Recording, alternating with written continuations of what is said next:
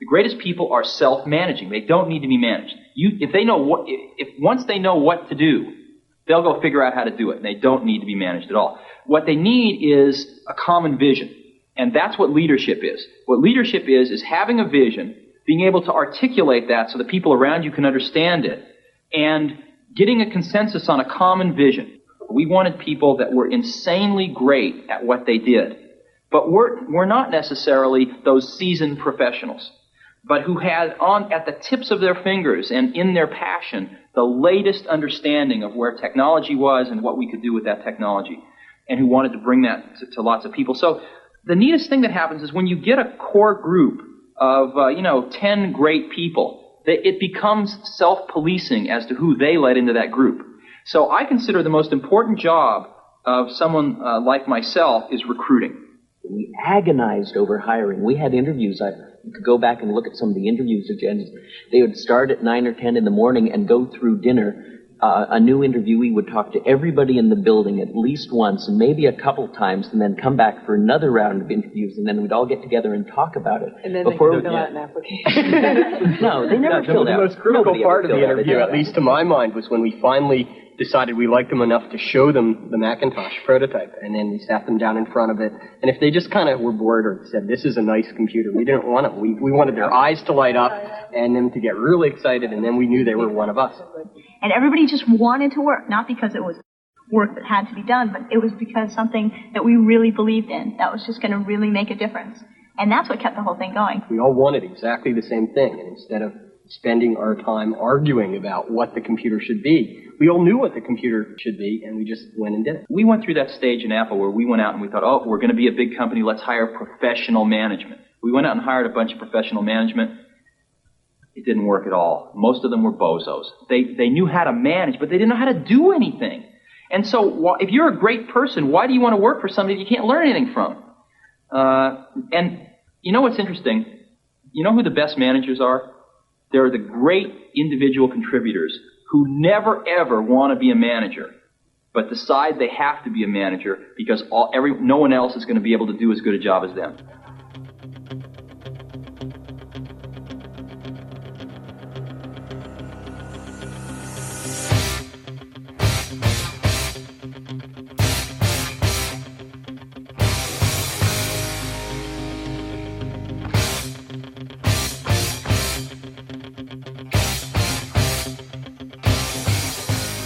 Welcome to the 33rd episode of the Noded Bitcoin Podcast.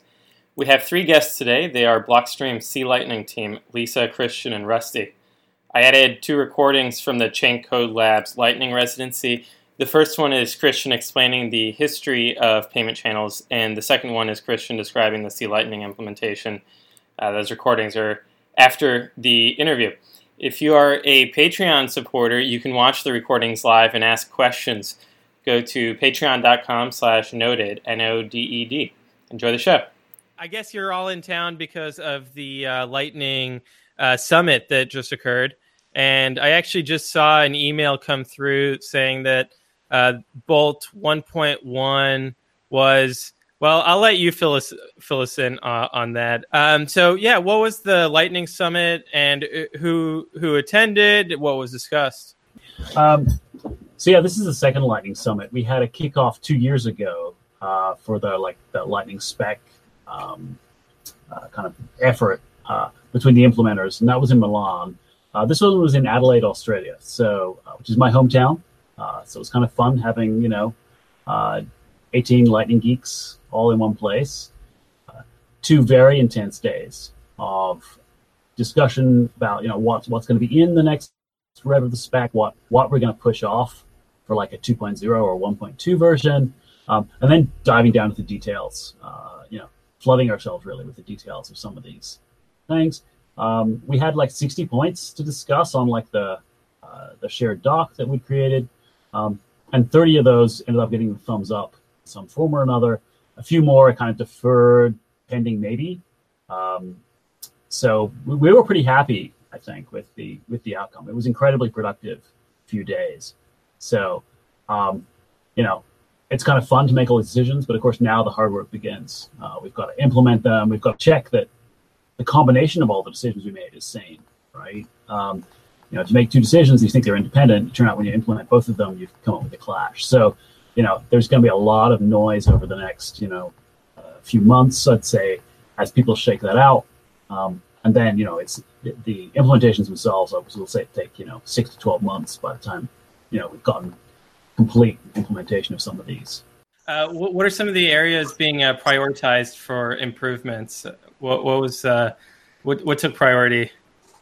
So the different teams come at this from different angles. So different people have their own favorite hobby horses to some extent. Um, you know, I think for us, um, you know, Christian's certainly big on well, you know, well, why don't we go down the around the room, right? And and everyone can like pick their favorite, like favorite thing that that that that they like. So Christian. Yeah. So uh, we we had a few things that that needed to be addressed, uh, which were really big pain points for uh, current users. Uh, certainly, the splice in and splice out stuff was was really important for me. Uh, the dual funding for channels was really important because that that is currently what what is really painful for people. And then we have some really really nice uh, parts like the rendezvous routing, which allows us to basically have uh, have payments go to anonymous recipients and not just have the sender anonymity, but also the recipient anonymity. Um, one of the big anticipated features was basically that uh, we can now do multipath routing, which allows us to combine multiple paths uh, for a single payment. And that basically gives us the ability to combine the capacity of uh, of all of our channels instead of having to choose one and be limited by that that one's capacity, and uh, it uh, it therefore allows us also to to uh, to push bigger payments through and uh, uh, and hide the total amount, and that gives us gets us a lot closer to to a to a point where we can actually hide all of these details from the user. Uh, users do not have to care about how they allocate uh, the funds to individual channels. They don't have to care about whether they keep funds on chain or off chain, and they can actually be presented with with a single balance that they can use for both on and off chain payments, and the entirety of their funds will always be available for uh, to perform payments at any uh, at any time. So this is a huge UX win in my uh, in my book, and uh, and I'm really happy that that we got that agreed on. Um, it's probably the simpler version that we agreed on, and with some additional research needed for more com- complex ones. But this will get us the functionality that that we wanted to get in initially. Yeah. So, how was this multipath solution concocted? Like, who was? Did someone do a, a doctorate paper on it, or is it? Uh, so the, there were a number of proposals, and I think the one that uh, that made it in as sort of the the first iteration of this concept was the one that that Rusty proposed, which was basically uh, I know uh, you you get a partial payment. Uh, let's say you you had an invoice for ten dollars and you get a payment for three dollars, uh, and uh, and you basically just set a single a flag that says, "Hey, I know this is not the entire value." But there's more coming. Please hold the line. And then once you have actually received the entirety of the funds, then you can you can sort of acknowledge the receipt of, of all of the money and uh, and trigger the uh, the release of the payment and therefore uh, send send sort of the acknowledgement back to the uh, to the sender. Um, it's very uh, it's very simple in that it only requires the sender and the recipient to agree on this protocol. Um, the intermediate nodes do not have to support any of this. So uh, once we update sender and recipient, this will work today. Um, uh, and, and, no long upgrade path is needed. There were more complex uh, versions for uh, for this that needed more uh, communication between sender and recipient or in network support. Um, so we decided to sort of punt on those or defer and say, hey, we need more research in that direction too before we can go that, down that road. Yeah. So uh, um, to be clear, actually, I think it was Anthony Towns who proposed the really simple one as like oh. a um, here's the simplest thing we could do. And then uh, I, I looked at that and went, actually, that gives us almost everything we want, and it's really easy. So we went for like the uh, so so AMP is the uh, atomic multi payments was the um, classic punny Lightning name that uh, Lightning Labs came up with when they proposed the original one. And so they ended up kind of split in different flavors. And this this this thing that got through is we call base amp because um, it's like the simplest. Um, and there's like a low amp and high amp. Um, hmm. So we wrote in there's to like a low amp, and high amp requires like Schnorr signatures and other Bitcoin changes, and that's like the ultimate amp um, that you know will be you know that, that's kind of a, a, a 2.0 thing. Right. What what properties does high amp have over base amp? So with base amp, um, if I see multiple payments go through, I can tell that it's part of the same payment. They basically use the same pre-image, right? There's no decorrelation, um, and this is something we really want. Um, so we'll kind of get that pretty straightforwardly with Schnorr and scriptless scripts, and you know when, when we change to that once once Bitcoin flips. Um, there are there, there are funky ways of doing it today, but since Schnorr is coming, we're kind of like, well, the consensus generally was okay. There are some things that are going to be way easier when that comes through. So, uh, but the other piece of consensus was we've got so much stuff we want to do now. We're not going to like hang our hats on that peg right now. We're going to go, cool. That that's a 2.0 or like a 1.2 thing if it requires Bitcoin changes. So um, yeah, you mentioned Bitcoin changes, and if if we look at the history of Bitcoin changes, I feel like a lo- m- almost all of the recent changes have been to for Lightning, essentially. Uh, CSV, CLTV, uh, malleability fix. Um, so it's it's interesting that you know it's going to continue to be the case. It seems like, even though when I first heard about Schnorr, I had no idea that it had implications for Lightning. I thought that it was uh, really about getting rid of ECDSA. So, to some extent, that's fair. I mean, Lightning has definitely pushed some of these features, but um, more generally, having a tangible level two is focused attention on it, right? Kind of going, oh, if we want to really build stuff on top of Bitcoin, um, these things are, you know, here are some really nice to haves. And it's easier to do that when it's a less theoretical thing. So these ideas have been around for a long time, but when you've got something to point at, you can go, Lightning could really use this, and here's exactly how we'd use it. Then it kind of crystallizes uh, why something's a good idea. Um, even if in general, you're like, yeah, it seems like it'd be a useful thing for second layer, but if you don't have a second layer, that's a lot weaker argument. Right. So yeah, actually having a use case is, is much stronger than, than having this idea in a vacuum and, and sort yeah. of never tested it out. Um, and that's that's true for so many things that, that we had in Bitcoin for a while. Yeah. And this this is the way we, we go forward, right? We show use cases and then we and then we start advocating for changes. It's not the other way around. It's not flexibility yeah. for flexibility's sake, but it's it's hey, there are actually use cases for for this for this things we, we, we want to get in there. Yeah, there are an infinite number of changes you could make to any protocol, and so you've got to, you know, you know, um, you, you don't want to start start gardening for gardening's sake, right? Uh, you, right. You've got driving driving reason to do something, uh, and Schnorr's Schnorr's like a win all over Bitcoin itself as well. So that's like such an easy sell everyone's excited to do it. Uh, but sorry, Lisa, um, I wanted your. Oh, we, we did kind of skip you. What, what did you What did you enjoy about the? Uh, um, the I'm excited about. I think the splicing and dual channel stuff is going to help a lot in terms of getting a more balanced network. Because right now, most times when you go to open a channel, it's unidirectional unless someone sends payments over it towards you. Um, which is kind of a problem if you're looking to like set up a shop or want to try and make a node that like has a lot of capacity so you can be like a payment router for people um, so I think splicing is really going to help with that, as will dual funded channels. Um, I think we've also agreed to add kind of a flag to the node announcements, so uh, nodes can advertise their willingness more or less to help dual fund a channel.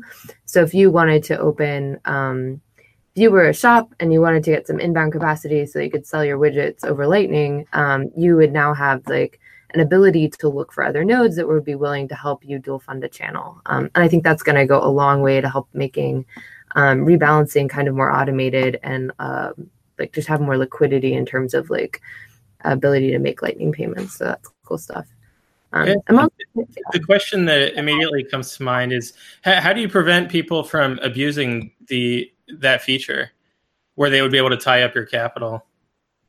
I mean, so I think it depends on what you mean by tie up capital, right? Um, as far as like as far as like um, the advertisement doesn't have any like safeguards built into it, so you're like that's definitely a risk. Um, and I think that's stuff that we definitely want to like fix. Um, but we're not going to let that stop us from like allowing people to advertise that you're able to do that. Right. Yeah, I mean, there'll be some way of, of, of providing. I mean, currently, like it's ad hoc. Like you know, there's there's places that will you know provide liquidity for you. They'll connect to you Yeah. and stuff like that. Um, automating it just seems a straightforward step. And this this was Lisa's proposal, and the options nominally currently called option will fund for food. Uh, so that's uh, and you basically set a rate and say cool, you know, um, and you push MSAT. So it, so basically, they will get paid by you opening the channel with them. Um, so they set the rate, they go cool. Here's the base rate plus percentage or whatever of how much funds you want. yeah. And then when you open, you'll say, "Cool, I want you to supply this much funding," um, and you'll immediately push the the amount they've asked for. So as soon as the channel's open, they've been paid. Yeah, it's it's also worth mentioning that all of this is, is purely opt-in. Uh, so as a uh, as a potential liquidity provider, I will signal my my uh, willingness to provide liquidity to other people, and at the time of uh, of channel establishment, I will I will get an option to opt out again, uh, or basically uh, say how much uh, how much of that liquidity is still around, and uh, what my rate is to to uh, for for me to provide that liquidity. So it's it's I'm I'm actually getting paid to for this service uh, if I want to, or I can I, I can basically use that to increase my own utility as well. Yeah. Um, Now, I, ideally, this is all automated. So that brings me to the next question, which is about autopilot and uh, its future and uh, within the C Lightning project or within the Lightning protocol. Okay, uh, so people looking at me. Um, So literally two hours ago, uh, Christian just pushed in the commit that adds plugins to C Lightning, and we're going to flesh that out some more in the coming weeks. So um, C Lightning is very much compartmentalized uh, with the idea that we can increase security by basically running things in as much as possible in completely separate processes um, that we can then lock those those down. So um, uh, for things like uh, an autopilot, which potentially is doing like crazy AI, do what I mean kind of stuff, you really want that to, to not have direct control of your funds, right? It's it's, it's going to be like a cockroach infested bug fest, right? Um, you know, because it's going to be doing like weird, hairy stuff. People are going to be doing research with it and all that stuff. So for us in C Lightning, it's really important that we we have a mechanism of separating those things out, so people can go and write their own crazy autopilots in whatever language they want. Um, you know, uh, doing doing whatever whatever uh, they they think is cool. Um, but there's definitely a demand. Like certainly, you know, you, fire up a node. Um, I really want an assistant to kind of go, cool. I'm going to connect to a few nodes for you. I'm going to check things out, uh, start gossiping, see what things look like, and then yeah, sure, suggest for your first invoice. Suggest maybe you should make a channel here in order to pay that invoice, right? Um, even if it's not a complete hands-off experience, um, the current the, you know, the current mode of well, what you do is you look on an Explorer and you kind of go, okay, how do I best connect to something near the Blockstream store so that I can buy my damn stickers?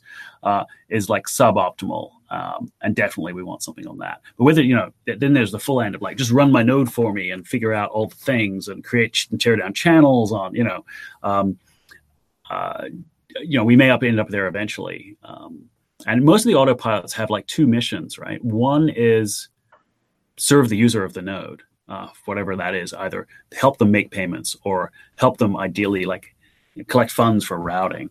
Um, but they have a second mission, which is to like help the network as a whole, right? Lift all the boats.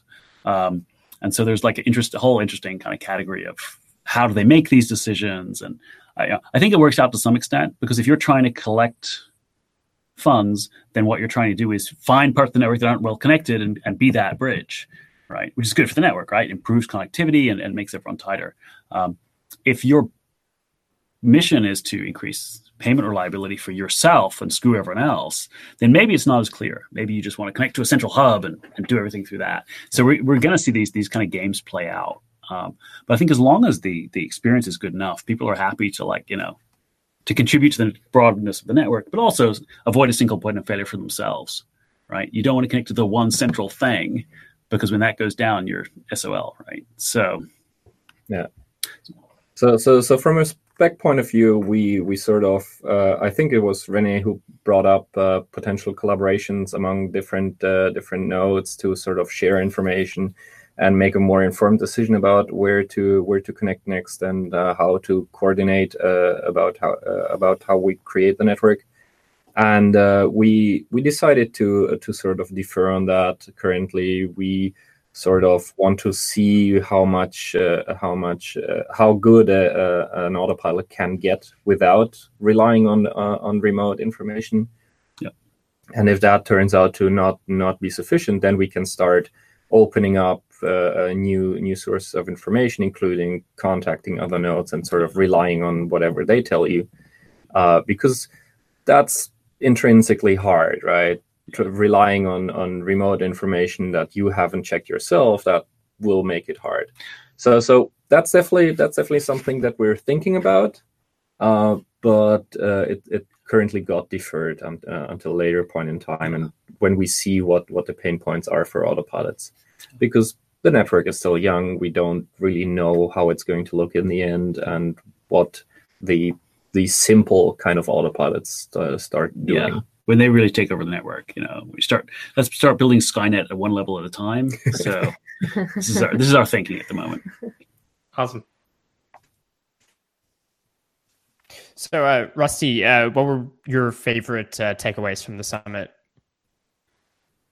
Uh, well, I guess my favorite takeaway was probably pretty meta. I think um, it's still like a bunch of 18 engineers, like, you know, all together trying to uh, sort out and grope through and, and find like what the, the clearest path is. And there's very much uh, kind of like a, a, camaraderie between everyone. We're all trying to kind of get to the same goal. And some of these questions are really hard, right? Um, so you know, there's a lot of back and forth and, and a lot of goodwill uh, between the different implementations. Uh, you know, a bit of good-natured ribbing in there as well. But you know, it, it it it really is just great to sit in a room of people who are really dedicated to, to try to solve some of these these problems and, and come up with the, the best solutions and, and make the right trade-offs. Um, and so, from a meta thing, and as it has been for the last two years, I've been just really happy with the Lightning development community. It's been really just like a really nice place uh, to, to hang out and, and work on this exciting stuff with everyone's kind of like excited and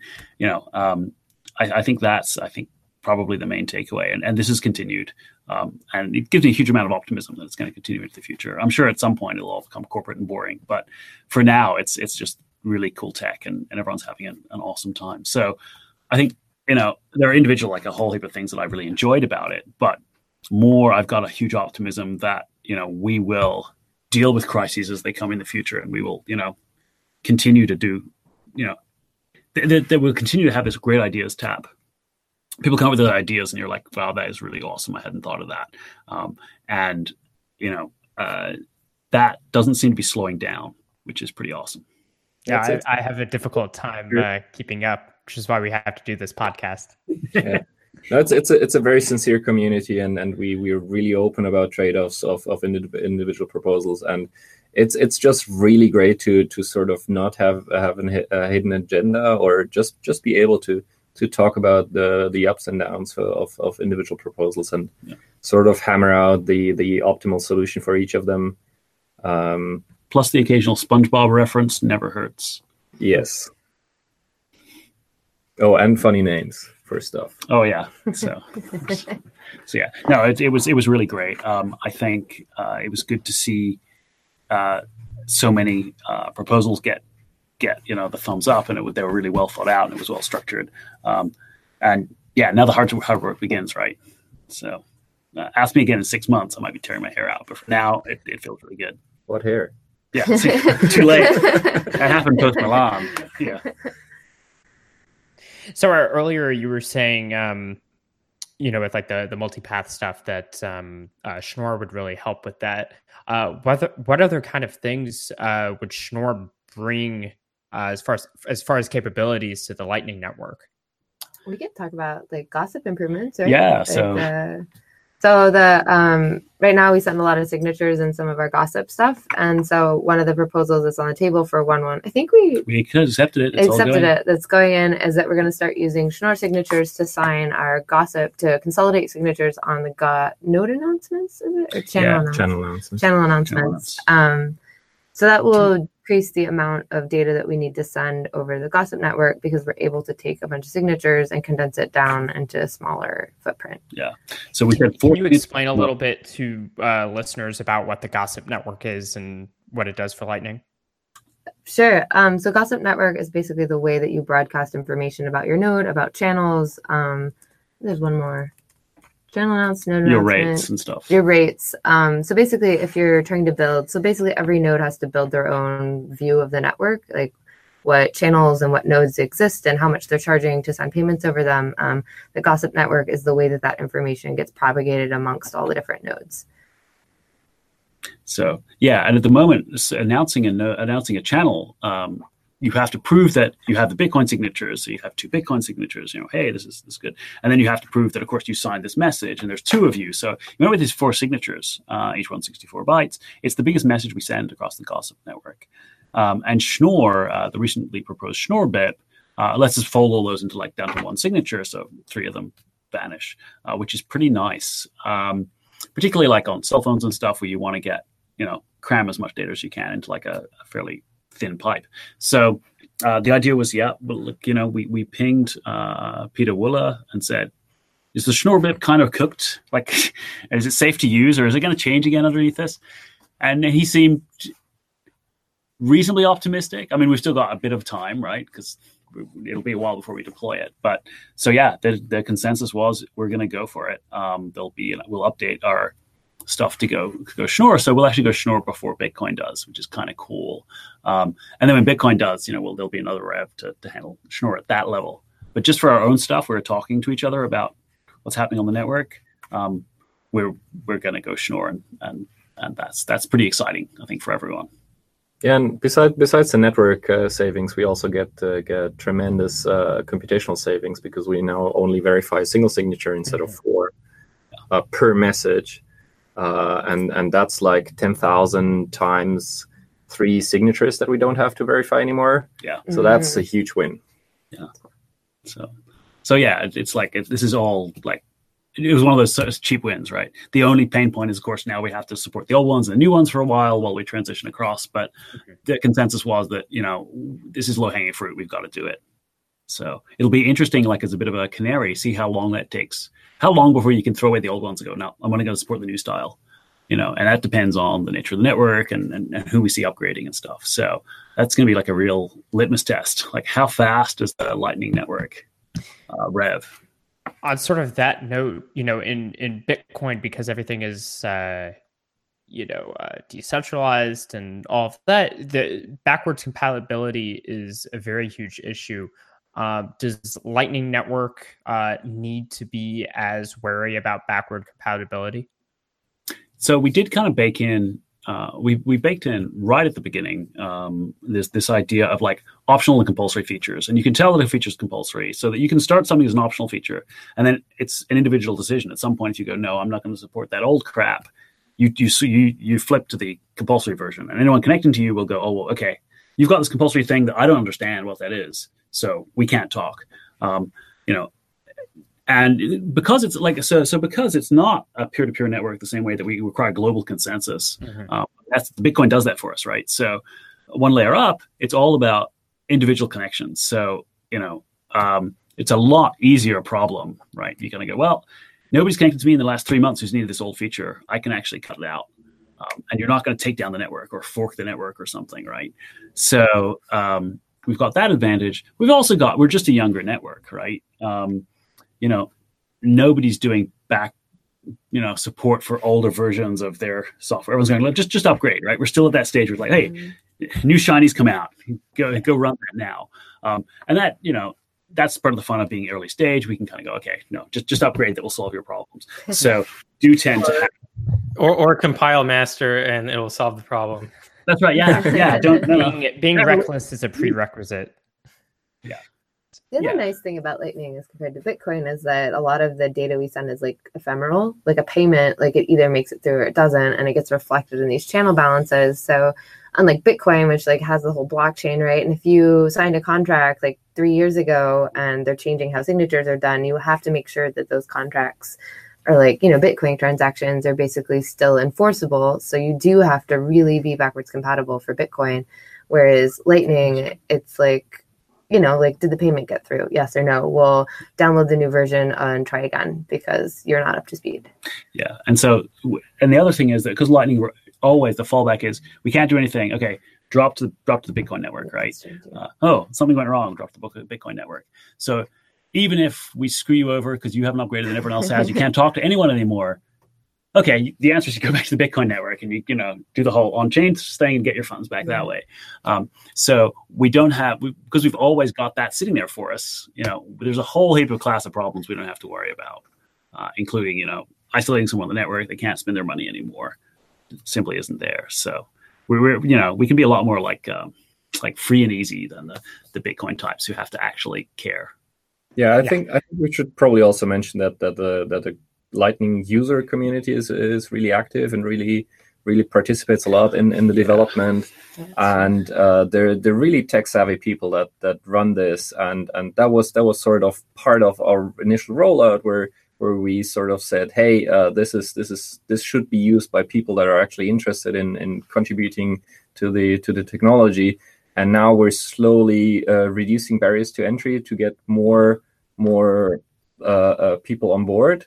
But uh, the the community is still still very much active in, in following the development of, of things and reporting issues and, and helping us figure out stuff that, that could be could be improved.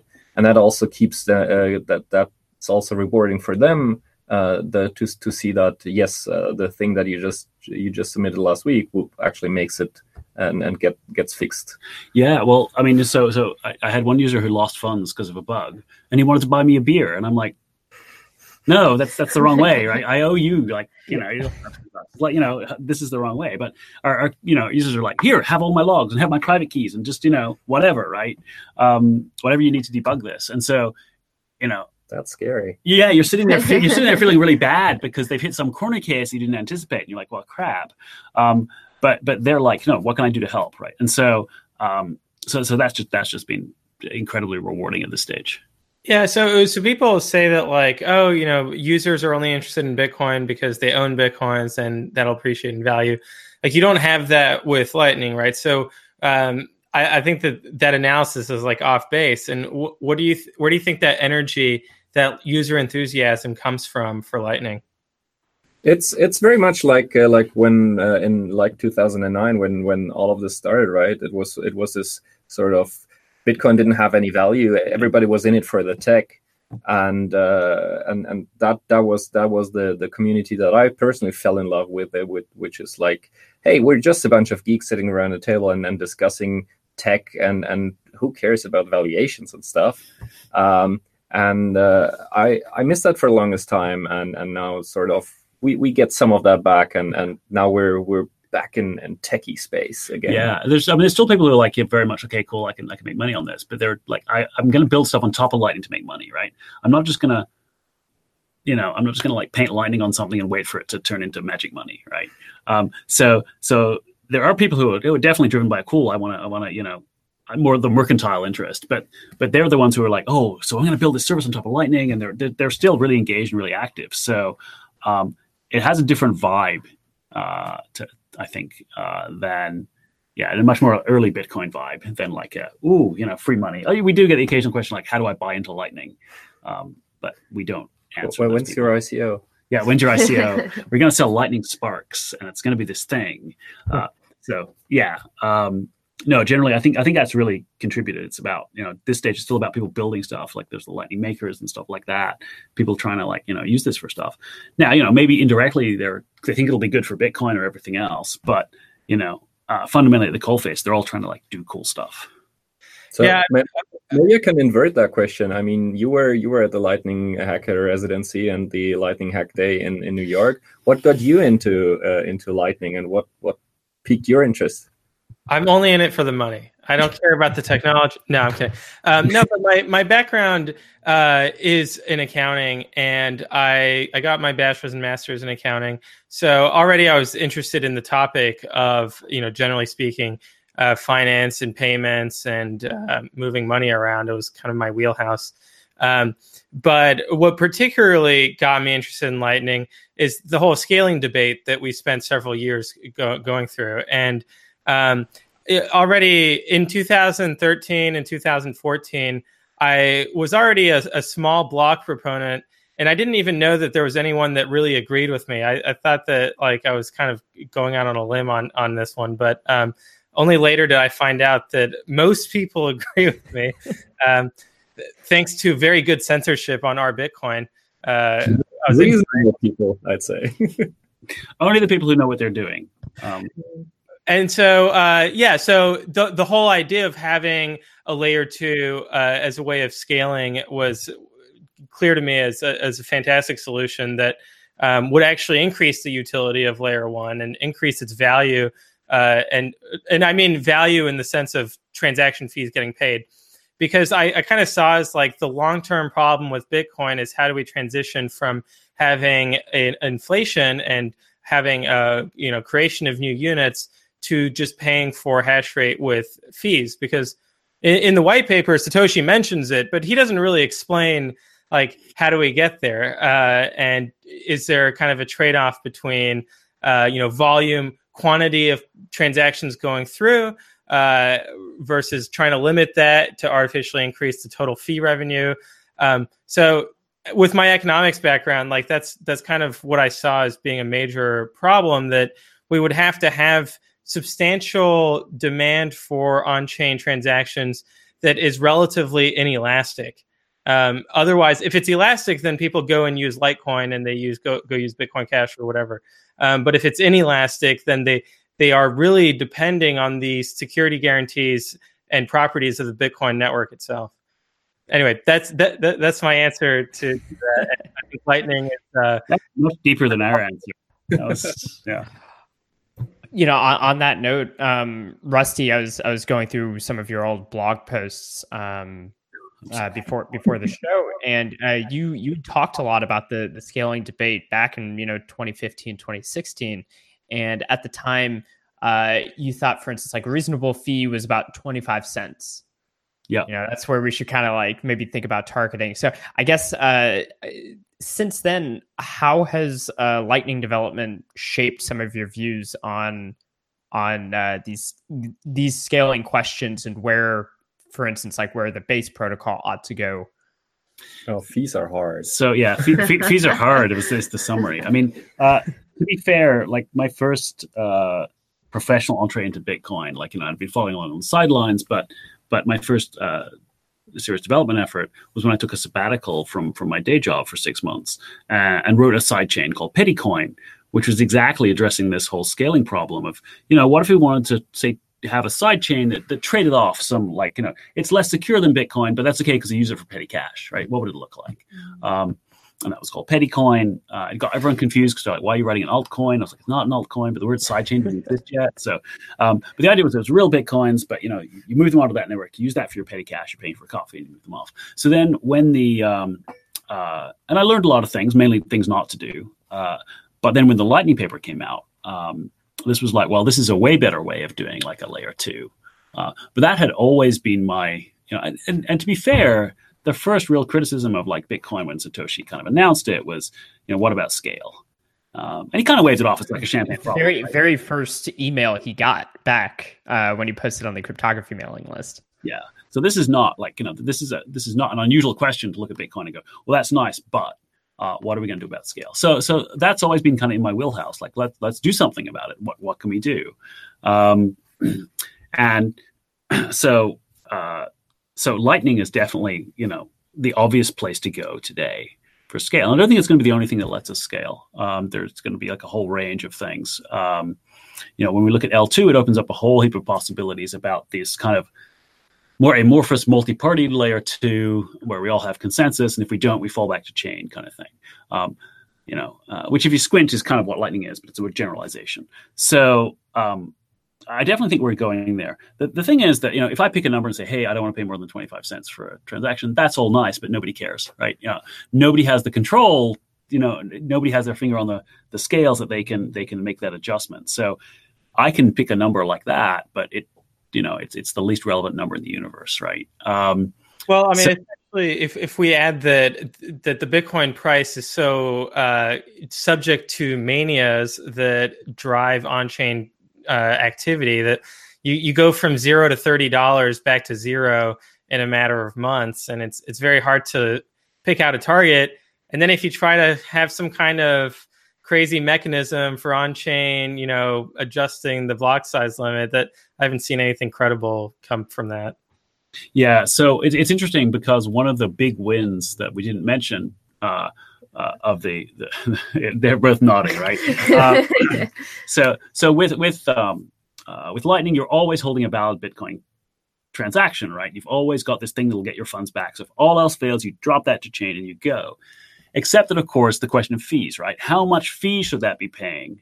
And it turns out uh, that trying to figure out what future fees will be in an unbounded sense is impossible, right? So we have this impossible task going, let's make sure the fees on that are big enough that we can, you know, that we will be able to to use it when we need it. Um, and you know, we, we had no end of problems even in the small scale. But you look on the, you zoom out, you go, well, no wonder you can't tell the future, so that's your problem, right?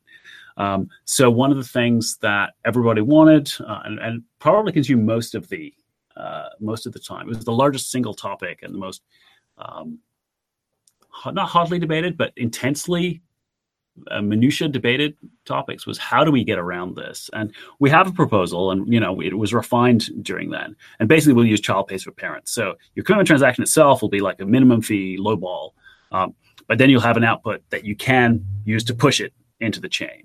The um, anchoring i think is the term that... yeah so like anchoring or hooks or um, I'm kind of like a push pad because you can actually literally push it.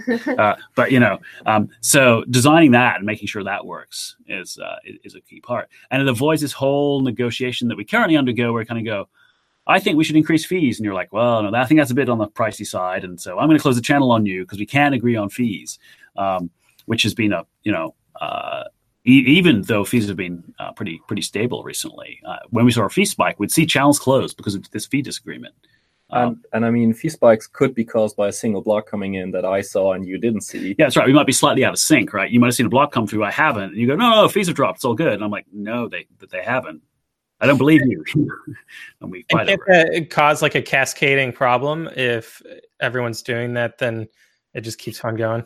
That's right. You know, so um, and also it opens a vector of attack. We, we, we didn't really see a cascade, but we we'd see a number of blocks that would close like dozens of channels at once. Yeah simply because mm-hmm. well the previous one dropped the fee rate so much that we just uh, that a lot of channels disagreed and we just yeah. closed stuff. Yeah and increasingly that you know we, we were sort of working our way through these issues but then yeah again you zoom out and you go well this is an impossible problem. Let's solve it a completely different way. So that's that's coming in. Everyone was really happy with that because we've wrestled with it you know for, for the last two years almost.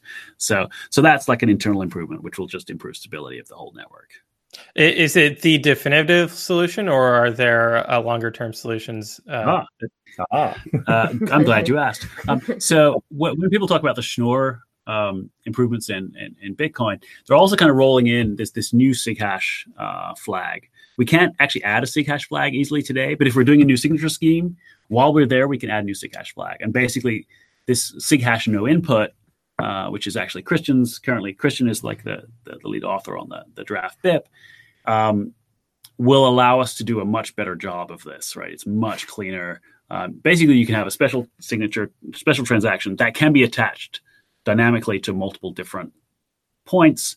Um, so you can have one thing that can, you know, that, that could spend uh, almost an arbitrary number of, uh, of, of, carefully crafted uh, transaction outputs. And that allows you to do a whole heap of really cool things. Um, and it's the basis for L2, um, but it also saves us a lot of fee headaches. So, so yeah, that's definitely, and that was somewhat the inspiration to this. Because the fact that there was a solution meant we started looking harder at what we have today to see if we could come up with something that was decent. And I think we arrived at it.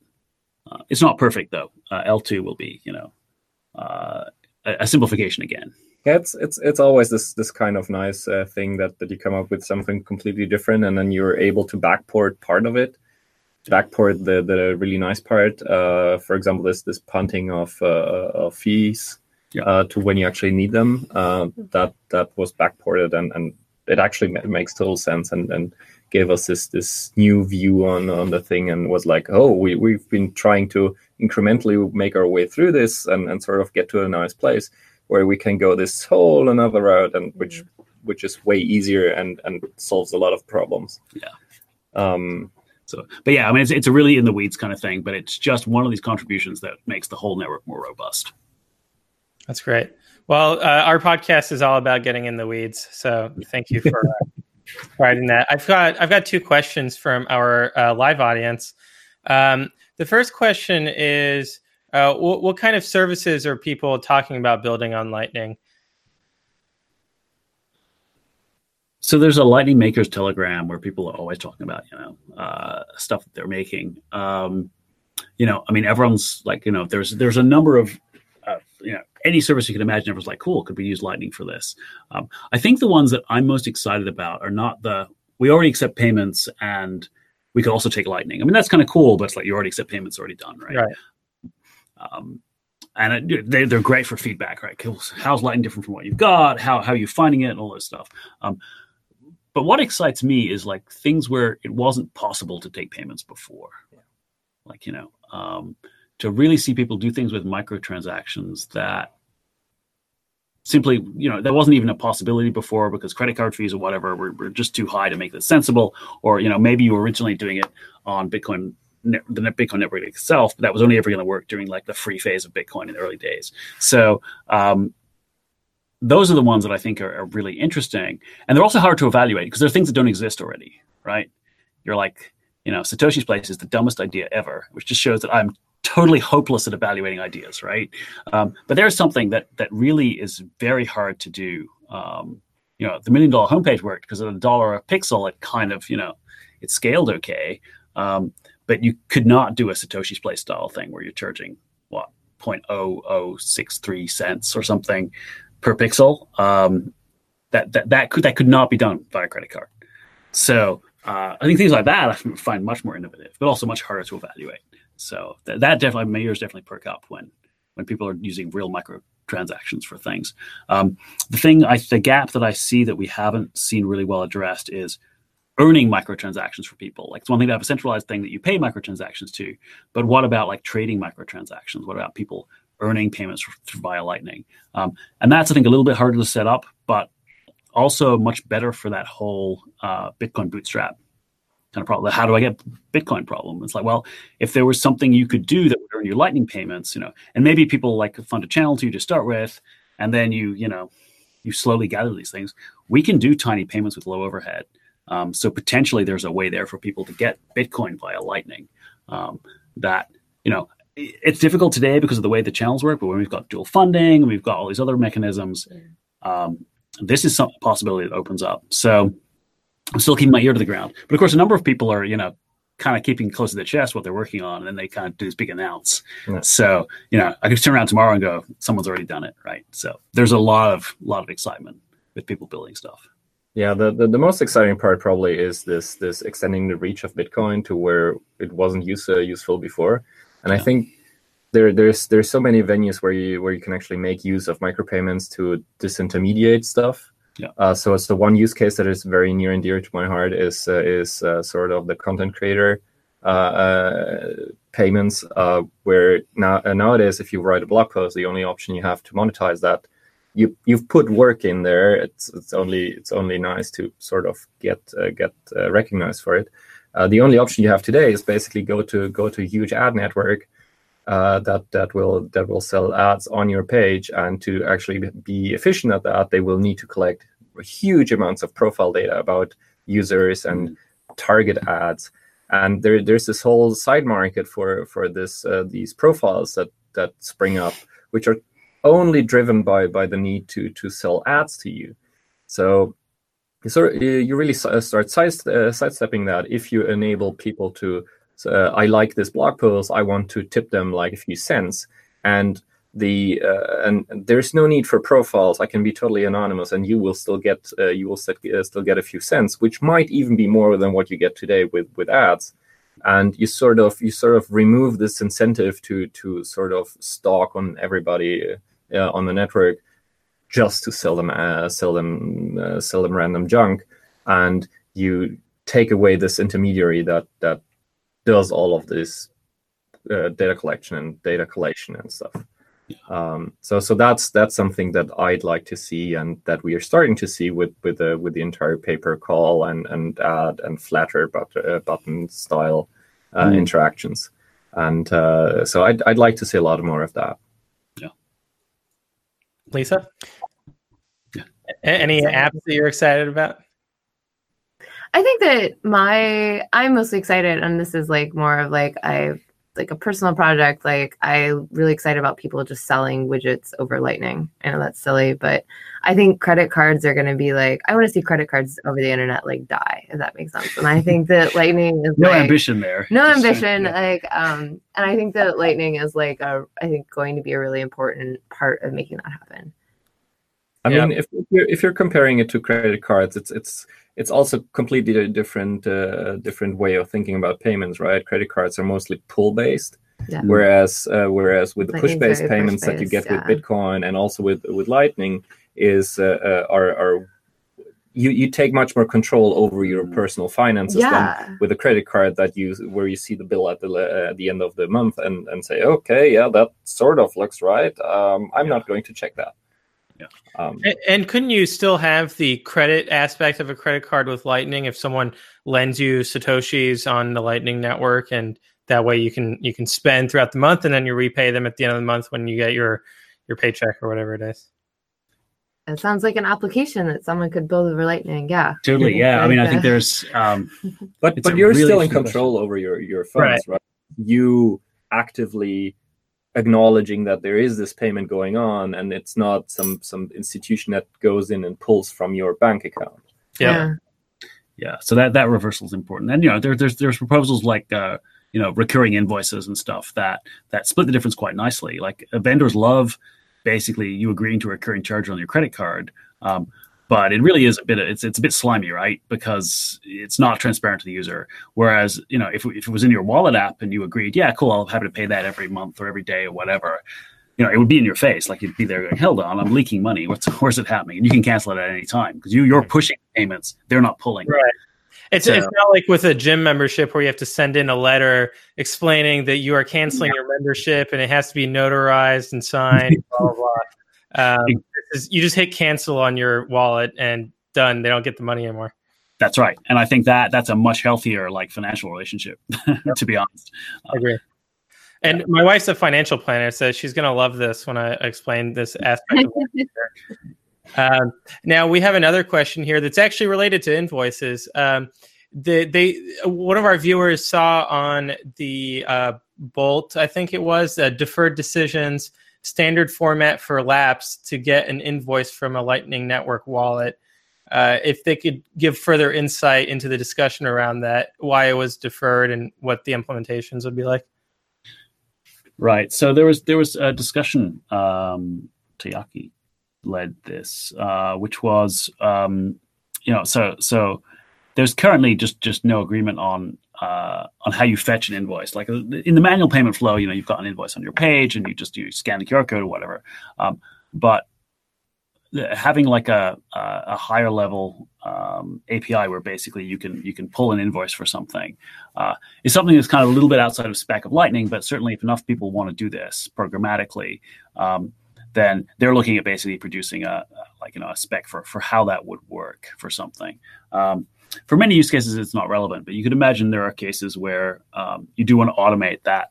That you know, go to this URL and fetch the invoice and, and prepare it. So sort of like one level above uh, what we currently have. Um, and we deferred it simply that you know I think there's a few discussions. It's a little bit outside spec, um, but defer was a number of things we deferred simply because we felt the discussion was going to go on too broadly, and we had two days. Um, so there, there are a number of things that are marked like that, and it simply means it's going to go on list. Um, and you know we haven't said no, we haven't said definitely going, in, definitely pushing back, um, but you know, and that's an opportunity for people who are involved, uh, broader people, particularly something like this. Uh, we weren't necessarily the right people in the room to make those calls, so.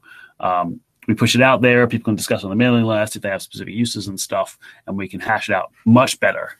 Um, some of the deep protocol stuff, the best people are definitely in the room, and it's the right place to do it while we're face to face and smash this out. But uh, for some of these higher level questions, um, we need much broader input. Um, now that said, even the stuff that we've made is all like you know nothing is final until it's all final. So uh, all the decisions are being published now, and there's a lot of ongoing. The, the mailing list has exploded uh, with with way too much stuff of people discussing all these things. So you know we're now in that kind of bedding down phase, um, and it's quite possible that somebody will come along and go, "Hold on, there's a way better way of doing this thing." Um, and we'll you know have to have to kind of unpick some of our decisions. But and that happened a little bit in Milan, but generally, you know, we had ninety percent of it by the time we left the room, and I think we're we're there now. Awesome. Um, my my question uh, going into this was, um, what is your vision of the ideal outcome for Lightning? Like, what what's the best case scenario for Lightning, and uh, what what does that look like? Or or is that even something that you could, you know, foresee? That's very personal. I can tell how difficult of a question by how they all leaned back yeah. Um, I, I, guess if you ask 10 people, you'll get 12 different answers. um, I think I would like kind of bootstrap off of like Rusty's answer earlier about these like micropayments, right? I think like an ideal situation for Lightning is it enables like payments at a scale and at a level that's like just currently not possible like so it kind of like opens up like new ways of like commerce or like what like economics right for like things that maybe weren't possible in like a credit card era um, are totally feasible in a um, you know lightning payment era because you can do stuff on like such a tiny level and it's like so low cost to get payments sent between people yeah so you have to understand that so micropayments have been like a like like VR has kind of been like in waves. Like it's been the big thing several times now. Machine um, learning uh, you know, yeah, there, has been this, this, this this hype wave, and I've been through a couple of them. Um, and you know, this is happening in the reverse. It's not like, hey, you know, we need micropayments for X. We're like, we're just building it, and we have, uh, you know, we can everyone can think of a few ideas of things, but I, I, get the feeling it'll be something we did not expect. And knowing me, it'll be something I said was stupid, and people will quote me on that for years, right? but it'll be, you know, it'll explode, and it'll be the thing that drags people kicking and screaming. Like, you know, they don't want Bitcoin; they just want this this crazy app or whatever it is, and so they will get Bitcoin just so that they can do this thing. Mm. Um, you know, kids these days, whatever, right? It'll be something that that will be hit that sweet spot where micropayments will suddenly become a thing that they really want to do. And so people from outside our community kind of start coming in and going, well, this is no, I'm just here for this. Um, and therefore I need to get Bitcoin so I can do this. Right. So there will be this um, people jumping on Lightning because suddenly there's something, there's, there's like a killer app, right? Uh, that actually starts to, to make sense. And it'll probably be something that, that we might sit here going, I don't even really get like you know mm-hmm. Snapchat Lightning, whatever it is, right? It'll be something like, what? Why? Twitter? Um, why limit yourself to 140 characters? Yeah, that's right. you know, um, yeah. but but yeah, we'll all end up reluctantly using it anyway, right? So um, I just think it it will be something that will surprise me, right? Um, it will be something that I didn't did not pick in like a million years. Um, we may also get the like you know the whole you know weaning off credit cards, the increased anonymity. We may get like you know uh, an option, a side option alternative to like monetizing eyeballs and stuff like that. We may see all of those as well, but I worry about making predictions because they're the ones I can see, and it's always the ones I can't see that surprise me. So we're kind of like building this tech to open this new world that we haven't had before, and so I'm really reluctant to kind of extrapolate from what we have um, because I'm probably missing something really important. Yeah, I'm I'm, I'm probably lowballing with my expectations here a bit, but uh, for for me, the the really exciting part and what I'd like Lightning to become is a complementary technology to Bitcoin because Bitcoin is what what I like. I want to see Bitcoin succeed and and have Lightning as a complementary technology that extends the reach of Bitcoin. That's really exciting for me, and that's that's where I want to go. Yeah. Awesome. Michael, did you have another question? No. Um, so I have a few more questions from the audience here. Um, oh, so one of the questions is like it, on, on the subject of like a, a, a, uh, lightning type killer app. Is there a kind of app that uh, you know people talk about having decentralized apps on Ethereum? A kind of app that like Satoshi's place is centralized in the sense that it's sitting on one web server, um, but something that could exist on the uh, Lightning Network where someone, you know, for example, you were talking about the optional features that people have on nodes. could someone essentially take one of those optional features and say, all right, this is going to be like a uh, chat messaging app uh, built on Lightning nodes. So, uh, funnily enough, there's there's a so so we we we ripped the um, the uh, the onion stuff from an academic project uh, called Sphinx, and those academics on top of that Sphinx layer built Hornet, which is basically like Tor, right? Um, a high speed uh, you know, onion routing uh, network. Uh, and, and, and roasbeef certainly has been eager since at least Milan to implement Hornet. Like, let's go all the way. Let's let's implement this full, you know, anonymity network. And we're kind of like, that's that's like you know out of scope. Um, and so while I don't think that we're going to see those that fold that functionality folded in anytime soon, there's certainly a complementariness there, right? Where you build, uh, you know, where where Lightning nodes may opt in to also be this upper layer node, or they could maybe will be, you know, to some extent coupled. Um, and you may reuse a lot of the technology and a lot of the stuff that we've got to produce something like this, right? Uh, that is definitely a possibility. And the fact that we've got now got a widely deployed Sphinx network just makes that step next step much easier. So I would certainly encourage somebody who wants to go go that direction to to yeah, please please go do it. Um, and so yeah, I think there's definitely a possibility. Particularly there's there's a there's a universe in which you know people set up all these lightning nodes, they're used to running them and everything else. And if there's another thing they can do with their lightning nodes um, that may maybe some kind of monetization opportunity, you know, because I think fees may well there'll always be kind of subsistence level, right? Because there'll always be people who route really cheaply because they want it for their own usage. So you know. Uh, there may be a possibility there to go, cool, well, we can actually run this other network. Um, here's an add-on to your Lightning node that does that too and and that may well become the thing, right? So. Yeah. Interesting. Uh, and w- what do you think right now is the bottleneck in terms of scaling the uh, Lightning Network? Or what will be the bottleneck when more and more nodes and channels are open? Currently, developer resources. yeah, uh, yeah. So uh, we, we we currently bottleneck mostly on uh, on us being able to reply to uh, to uh, user feedback and issues, which is why we sort of slowed the growth of the network on on, uh, on purpose. Um, we're we're still a really small developer community that that has to take care of all of these issues, uh, and um, and most of these are simple. Some of them aren't as simple, yeah. Yeah. and will take a take a bit long more time. Um, so sorry about everybody who has submitted an issue and haven't gotten a reply yet. Um, it's uh, we, we were we're really really busy trying to to hammer down the user experience and everything before we open up this this to a more broader audience, uh, which would then sort of uh, uh accelerate the uh, the uh, the growth of the network much much quicker. We'd, we'd like to have a solid foundation before before having everybody and their mom jump yeah. jump on board. Yeah. I think that's true, right? There's no, there, we're not hitting our heads on any limitations right now. Um, there are there are cumulative annoyances which are limiting the growth of the network, right? Um, and that was uh, 1.1 spec is all about kind of you know incremental improvements on stuff, and together I think it's compelling. Um, but there's no obvious like, oh crap, we're going to fall over if we hit 20,000 nodes or something like that, right? You know, mm-hmm. um, there's more, you know, when we get to a million nodes, there's, there's kind of another kind of soul searching moment where you're cool. Okay, how do we go from here?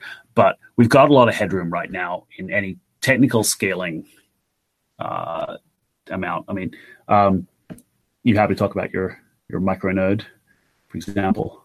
Oh, uh, I don't think I have it you here. have it here. But uh, yeah, so so there there's there's different uh, different uh, projects that are now trying to to build sort of a home hub uh, kind of device, that a small device that like a Raspberry Pi or even smaller that you can deploy uh, at home, and and we're sort of trying to to get uh, to get Lightning to a point where where we can run it on these really really low power devices that you could basically run for, for uh, off a battery pack for like a month.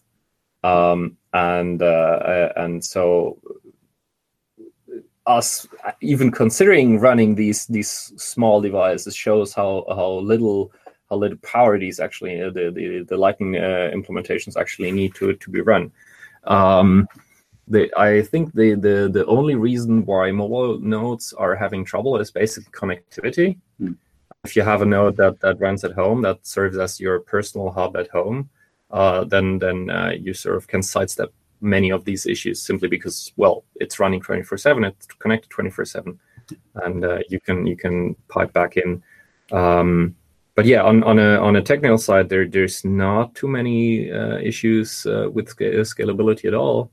Um, it's just as i said it's it's it's us sort of trying to control the growth of the network and, and not be overwhelmed by by everybody joining at once and and uh, and us not being able to re- to respond anymore. We still have the yeah the reckless tag out there, kind of warning people that you know you're still joining like you know this this bleeding edge thing. Uh, thank you for your you know, thank you for your loss kind of thing.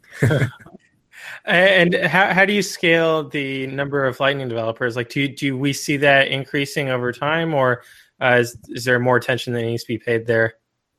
Yeah, so there was there was like a dozen uh, developers uh, in in Milan. There were like uh, eighteen uh, in uh, including a couple of absentees, like would, would have been 20 uh, in Adelaide. Um, and that's only because we kind of artificially limited, like, you know, what are our top 20, like the top 20 contributors, let's, let's get them in a room. Um, there's definitely like a lot more activity that seems to be kind of scaling up. Um, everyone seems to be hiring uh, Lightning developers. It takes time to grow a developer, right? Um, especially in this this space where it's, you know, uh, you were saying how hard it is to keep up with what's going on, right? Mm.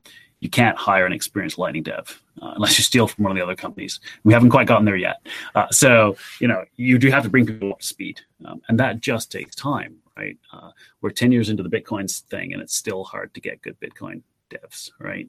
Because um, there's a learning curve. And with Lightning, the learning curve is even more accelerated because, you know, if you've read all the specs, you're now behind because 1.1's coming out, right?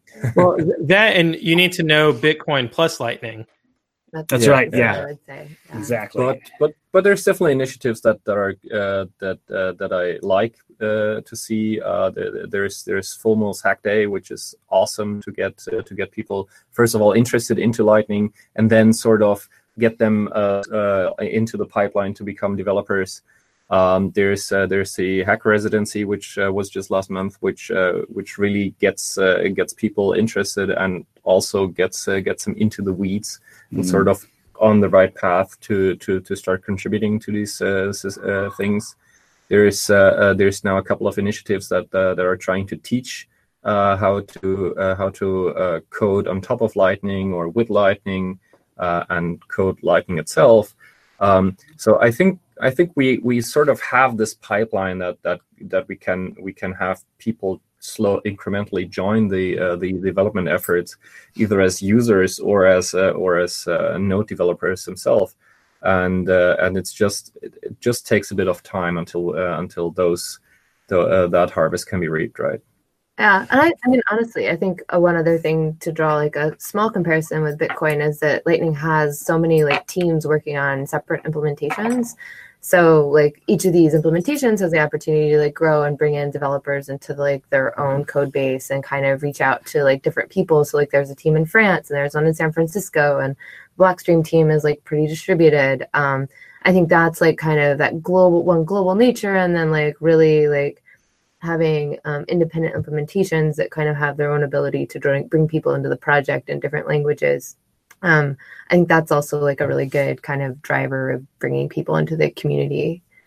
Also, the community is really nice. Like, uh, you know, it really is. Like, you know, eh, the, eh, the, devs are really friendly. Everyone's kind of focused on the same thing. It's and and, and there's an excitement right around it. It's still that you know, um, uh, you know, you join in as a clue, clueless noob, and you're going to get like you know a lot of patient people helping you along. And so I think that that that helps, right? Um, sometimes people can find the Bitcoin community a bit more, uh, uh, a bit less comfortable, perhaps. They come across the Lightning community, they go, "Wow, you people are actually really nice." And you know, we've we've kind of explicitly made that a goal, right? We kind of we don't know what we need, but we're trying to build something that's for everyone. So it'd be really cool if we have that insight and input early on. So people, you know, we get a whole range of different people coming in and kind of contributing and kind of going, okay, because you know we're making a payment network and we don't know anything about that, right? Like I know what payments I make, but I have no idea what payments like other people make and and what what they want. So um, so yeah, it's it's been really good to kind of have that that that community where where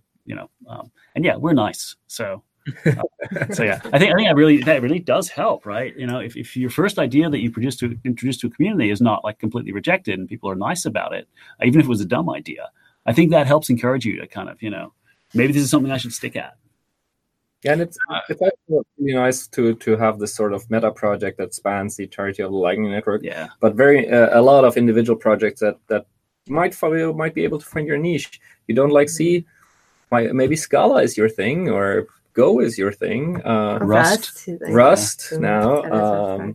Yeah. and uh, and there's there's lots of different places you can actually start contributing right now, and and people will welcome you. Uh, or even if you're just a uh, you know web developer, uh, you can you know work with uh, I think it was Shesek uh, made the the API, you know like Yeah. Lightning Yeah. Stuff like Yeah. that. So even if you don't know the systems programming, you can jump in.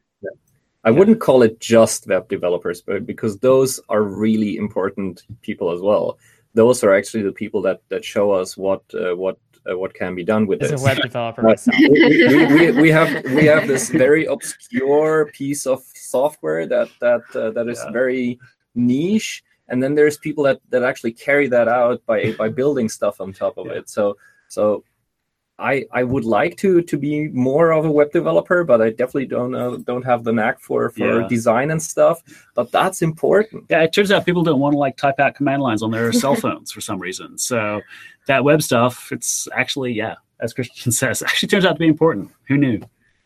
it's a very good point. Uh, so on on the topic of like the implementation and the programming language, I thought that it was really interesting that you picked to C as the programming language for C Lightning. Um, and I, I'm assuming you picked the name afterwards after you picked the uh, programming language. But uh, the the other thing too is that it's it, my my fascination did not stop at the programming language. Uh, when Christian was explaining the architecture of C Lightning uh, at the hacker residency, I was fascinated because I like my background is is web development, but I've done a lot of back end and database related things, and um, I, I I feel like I I have a, an opinion on software architecture, and uh, I found the C Lightning one to be fascinating. Uh, do you want to like briefly describe it and uh, kind of the properties you were going for uh, with that kind of architecture? Uh, it's all microservices. Yes.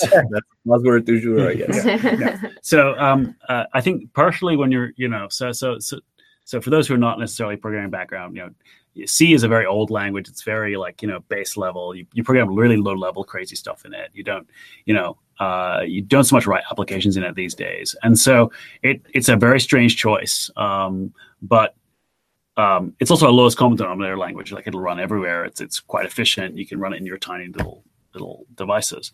Um, but one of the the mitigations for this is that if you can divide things up in so you can isolate things as much as possible um, when you screwed up your c code and it crashes at least it doesn't take down the whole thing right and so this was kind of a um, maybe if we had better tooling we wouldn't care as much but certainly this idea of isolating things off was was kind of core really early on that um, you know and and and some of the isolation is more uh, um, theoretical than actual but it's certainly there we could we could lock down each individual process. So, you know, um, when you've got one channel, a process is responsible for that, and we can kind of isolate that down um, and prevent it from doing damage to any other channels and stuff like that. So this this was dividing it at this level has some some real utility, um, and you get a whole heap of, you know.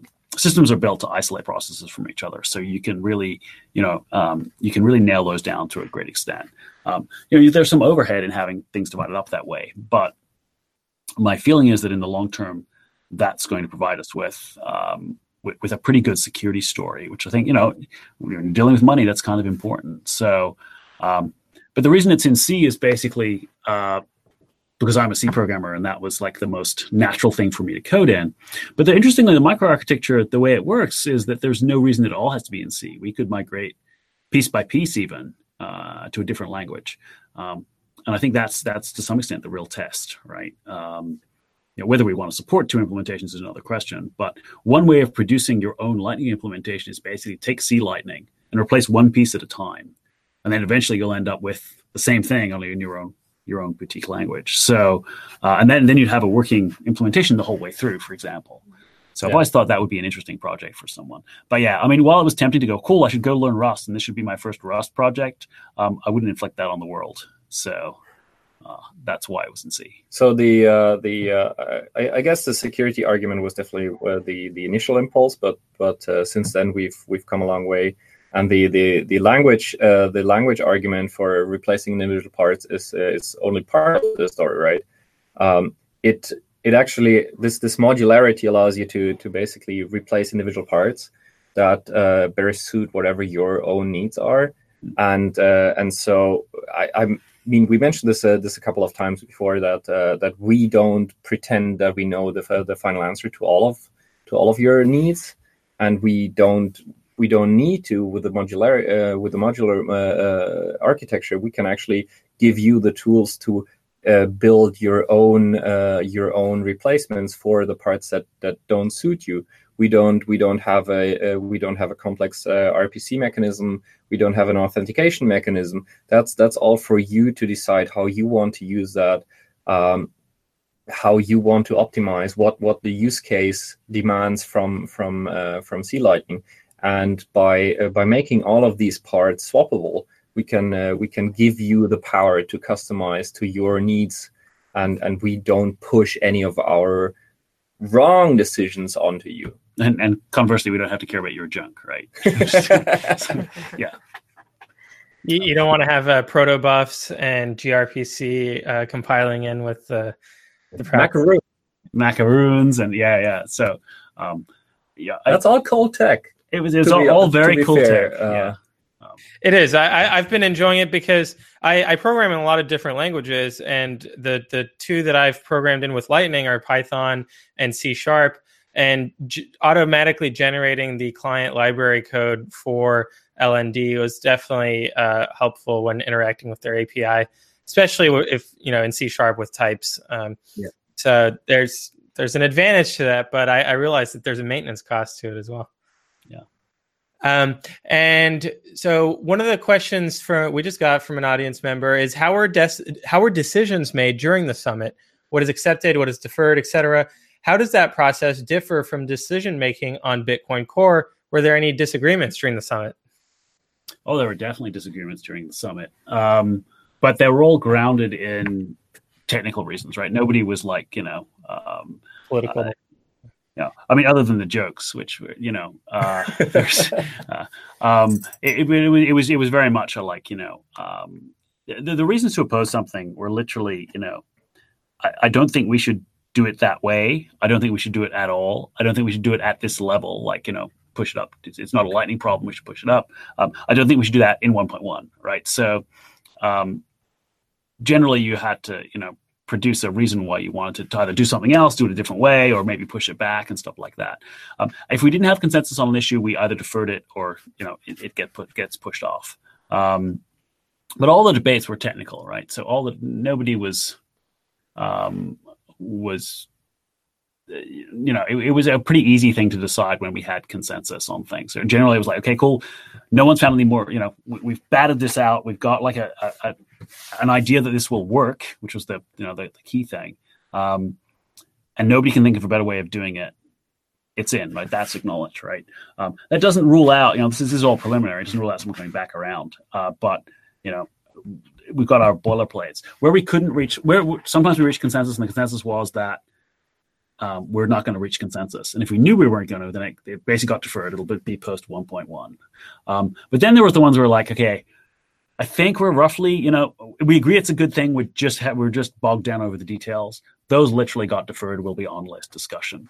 Um, and they're like the maybes right? In a lot of cases everyone wants them but we're not sure it's technically possible or there's like devil in the details, and it's got to really be examined a lot closer. I mean, for all this stuff, uh, we pretty much we require two interoperable implementations before it goes in the spec, at least nominally, right? So, um, and you learn things when you actually go to implement it. Sometimes you go, "Oh crap, this was this was dumb. Uh, we should have done this a different way." Um, so, you know, nothing's final until you've got to that point where you've got two people have independently implemented it. They've got that to work together.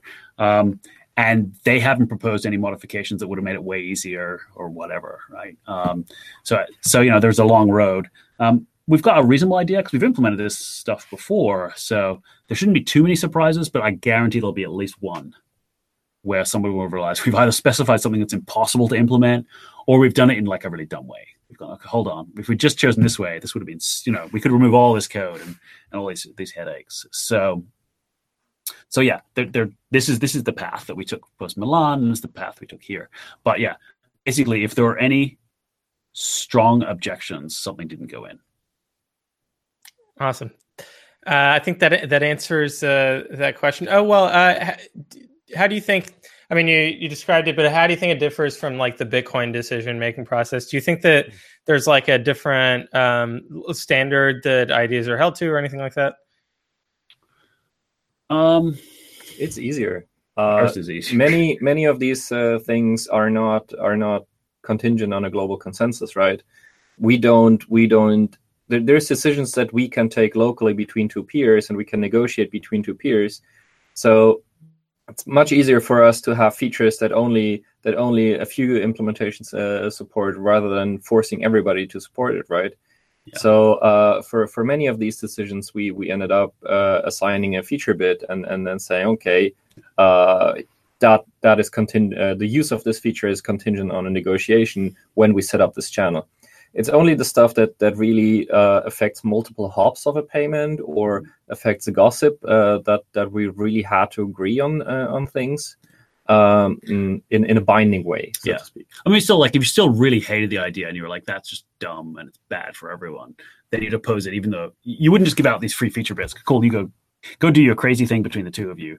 Um, you know, there, there's still some pushback if if you really think it's a terrible idea, but there wasn't that. I mean, people are know what they're doing by this stage. We have a network, and people are like, "I've got this pain point. It'd be really great if we could do this." And you could see that even if you were like, "I don't," it's not going to be on a roadmap for C Lightning, right? For some of these, like, oh, you know, maybe eventually, but we don't see it as a priority.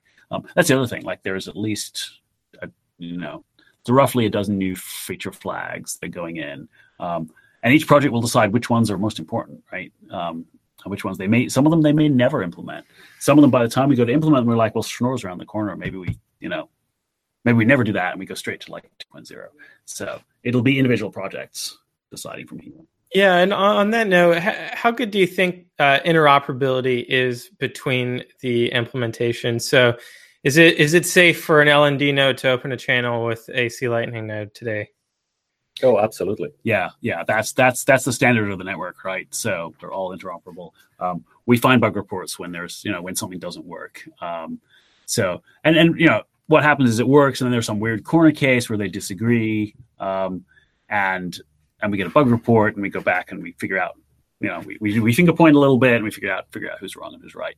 Um, so that process is going to get easier because some of the areas where we find ourselves disagreeing a lot is where you know uh, those are the parts of the spec we hate. So everyone wants to, you know, everyone wants to deprecate those and go on with the new ones.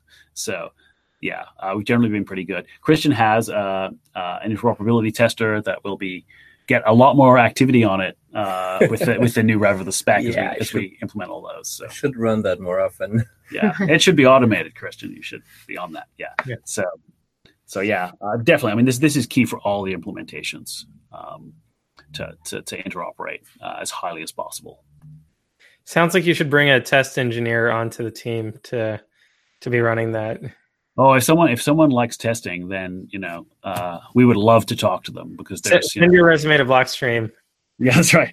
Well, send it to any of the Lightning Lightning teams actually, with ACINQ, Lightning Labs, and Blockstream, yeah. because all of us, you know, uh, particularly on the spec side, right? Um, there are some test vectors in the spec, but we would love to really flesh that out, and it's one of the, you know, it's really important, but it's never critically urgent. So, uh, right, it's it's on everyone's to do list.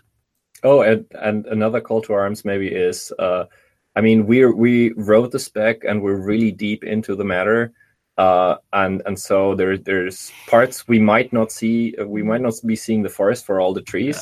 Um, and so so new fresh eyes that take a look at, at the the specification and sort of wait a minute that doesn't make sense or well, uh, how there's there's a, a, link missing in this in this description yeah that that's yeah. really useful feedback and and would help us a lot to to sort of improve the quality of, of, of the specification. How as many well. pull requests did you put in, Lisa, At when you first like read through three the? or four. I yeah, think, yeah. So Lisa went through the spec from start to finish when she started the Blockstream, and yeah, pretty much Yeah, just yeah. sent like these waves of of, of just clarifications, fix ups, stuff like that. Yeah, I think they're all called like readability edits. Yeah. 'Cause it's not anything for the spec. It's just like, oh, this isn't readable, really. Yeah, sometimes it's like we knew it so well, we didn't describe it well. Yeah.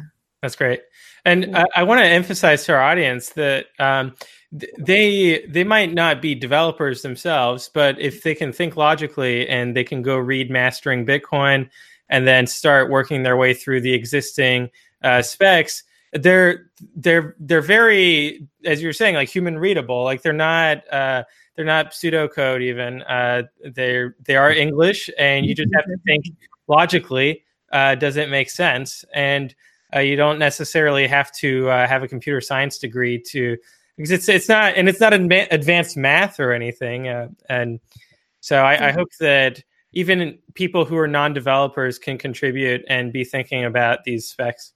Yeah, Yeah. absolutely. And you know, Um, you get to find out like the um the theme song and stuff like that is in there. So A lot of Easter eggs, yeah. yeah, there are a few And, Easter eggs. I mean, honestly, that's one of the things about Lightning that I think makes it a lot easier to get into than Bitcoin. Is that like so? I read Mastering Bitcoin maybe like in March, April. Um, that was kind of like my first really intro to Bitcoin. And then the nice thing about Lightning is that uh, it does have specs. So like if you go and you start trying to read the Bitcoin BIPs, like good luck. I mean, they're not like they're kind of organized around theme, but like the numbers don't really mean anything really, and like they're not even like sequential. Like you can't read them start for finish and get an idea of like how the Bitcoin BIPs like evolved over time because that doesn't work.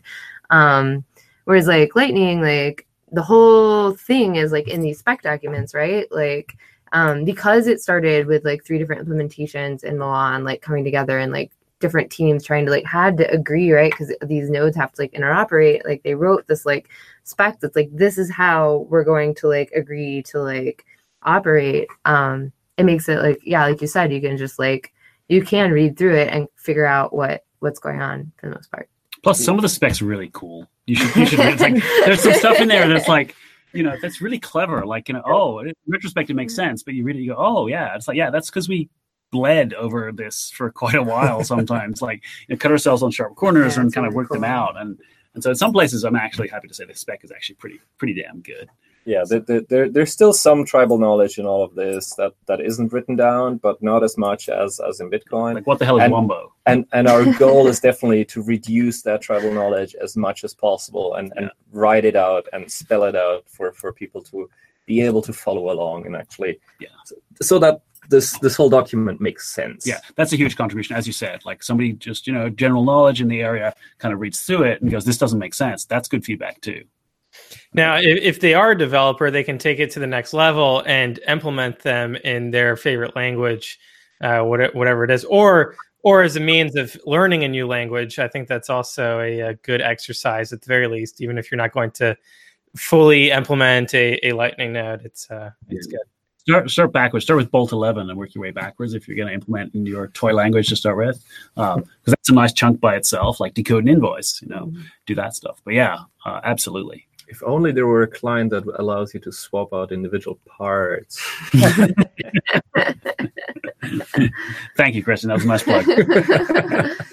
so I'm, I'm really looking forward to, to getting my hands dirty on Rust uh, and learning Rust by doing Lightning Dev. Uh, before we close out the episode, do you guys have any other? Uh, uh, an hour already flew by. We're like at an hour and a half. This is going to be the longest episode of our podcast that we have released uh, in the history, which is 33 episodes, I think. Um, and uh, I guess part of it was driven that we had three people instead of one, which is awesome. And I, I think that we should do this more often. I, I didn't realize how well it would work to have a, a round table. Um, so, uh, do you have any other call to actions uh, of uh, people to to go check out C Lightning on GitHub? Uh, go see the Lightning RFC, um, which is the, uh, the the specification we're talking about on GitHub as well. And we'll put those links in the show notes, of course. Yeah, I, yeah, check check out the other implementations and uh, come join us. We have cookies. yeah, I guess um, I, we're we're like heads down at the moment, kind of you know uh, planning the next releases and stuff. It's it's it's a pretty exciting time to to to leap in. So I would would definitely encourage you if, if this is something you're interested in, then you know. Um, we're having so much fun that you should definitely definitely join us.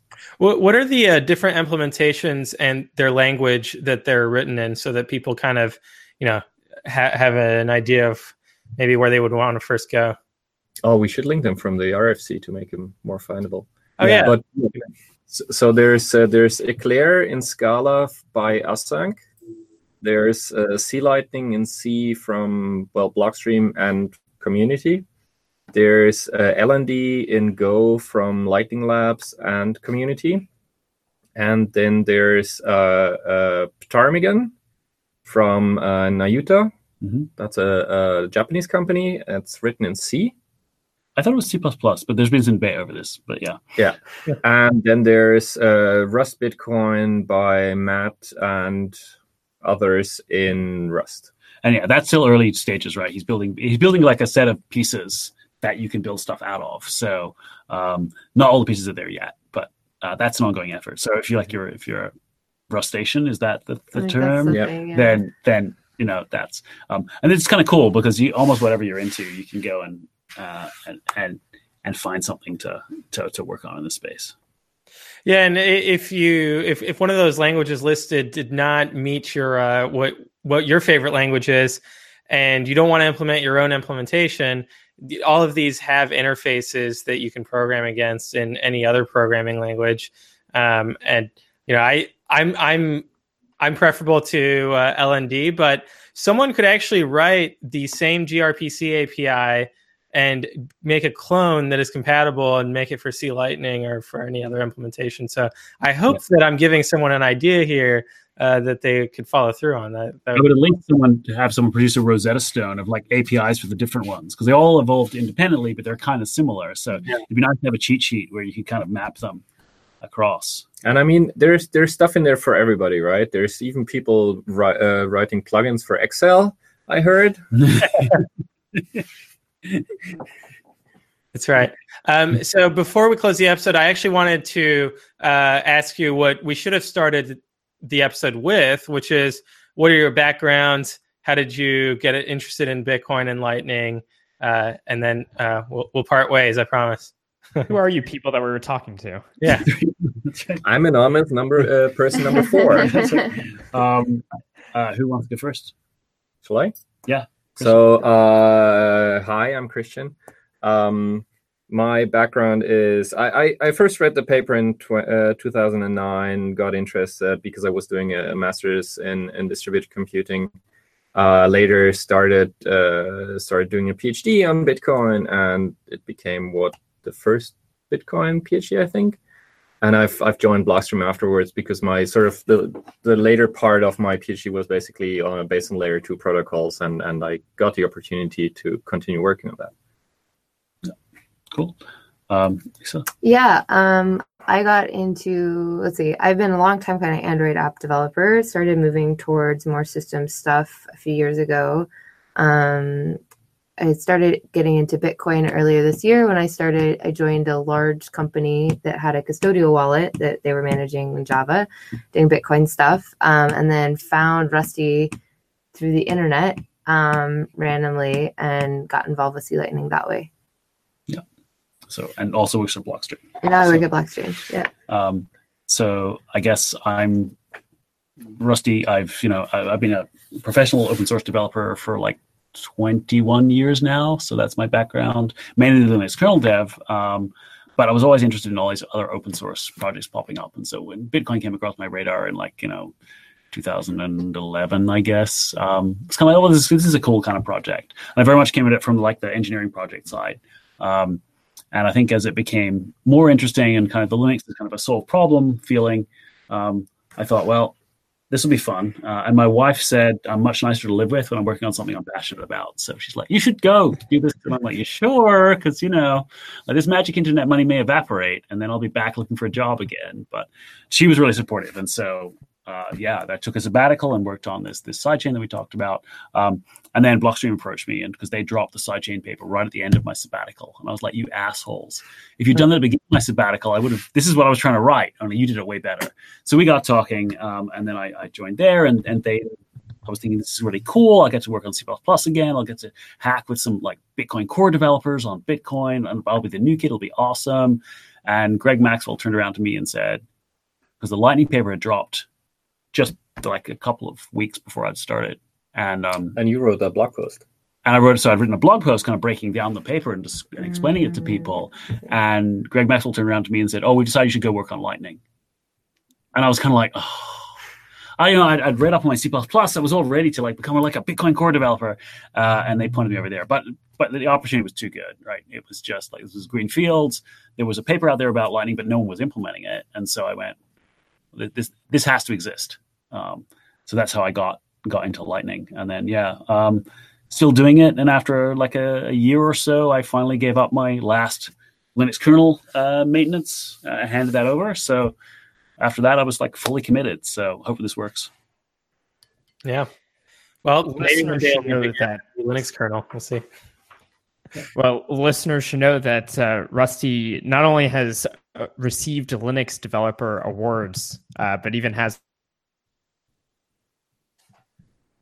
Did we just drop out? Yeah, I just lost Michael's audio. That was perfect timing. Yeah, it's just killing me. What else has Rusty gotten? Michael, are you back on? Yeah, can you hear me? My my internet connection has yeah. been rather poor. Uh, well, I was saying that like not only has Rusty uh, received Linux Developer Awards, there's even one named after him. Wow. Yeah, the Rusty Wrench Award is uh, it's it's a yeah it's um, it, it's a it's a Linux developer uh, sorry it's, a, it's an open source like contribution uh, award uh, in Australia for people who who got in and like did the hard work right. Uh, so that hence the wrench, right? And it's literally a rusty wrench on like the stand.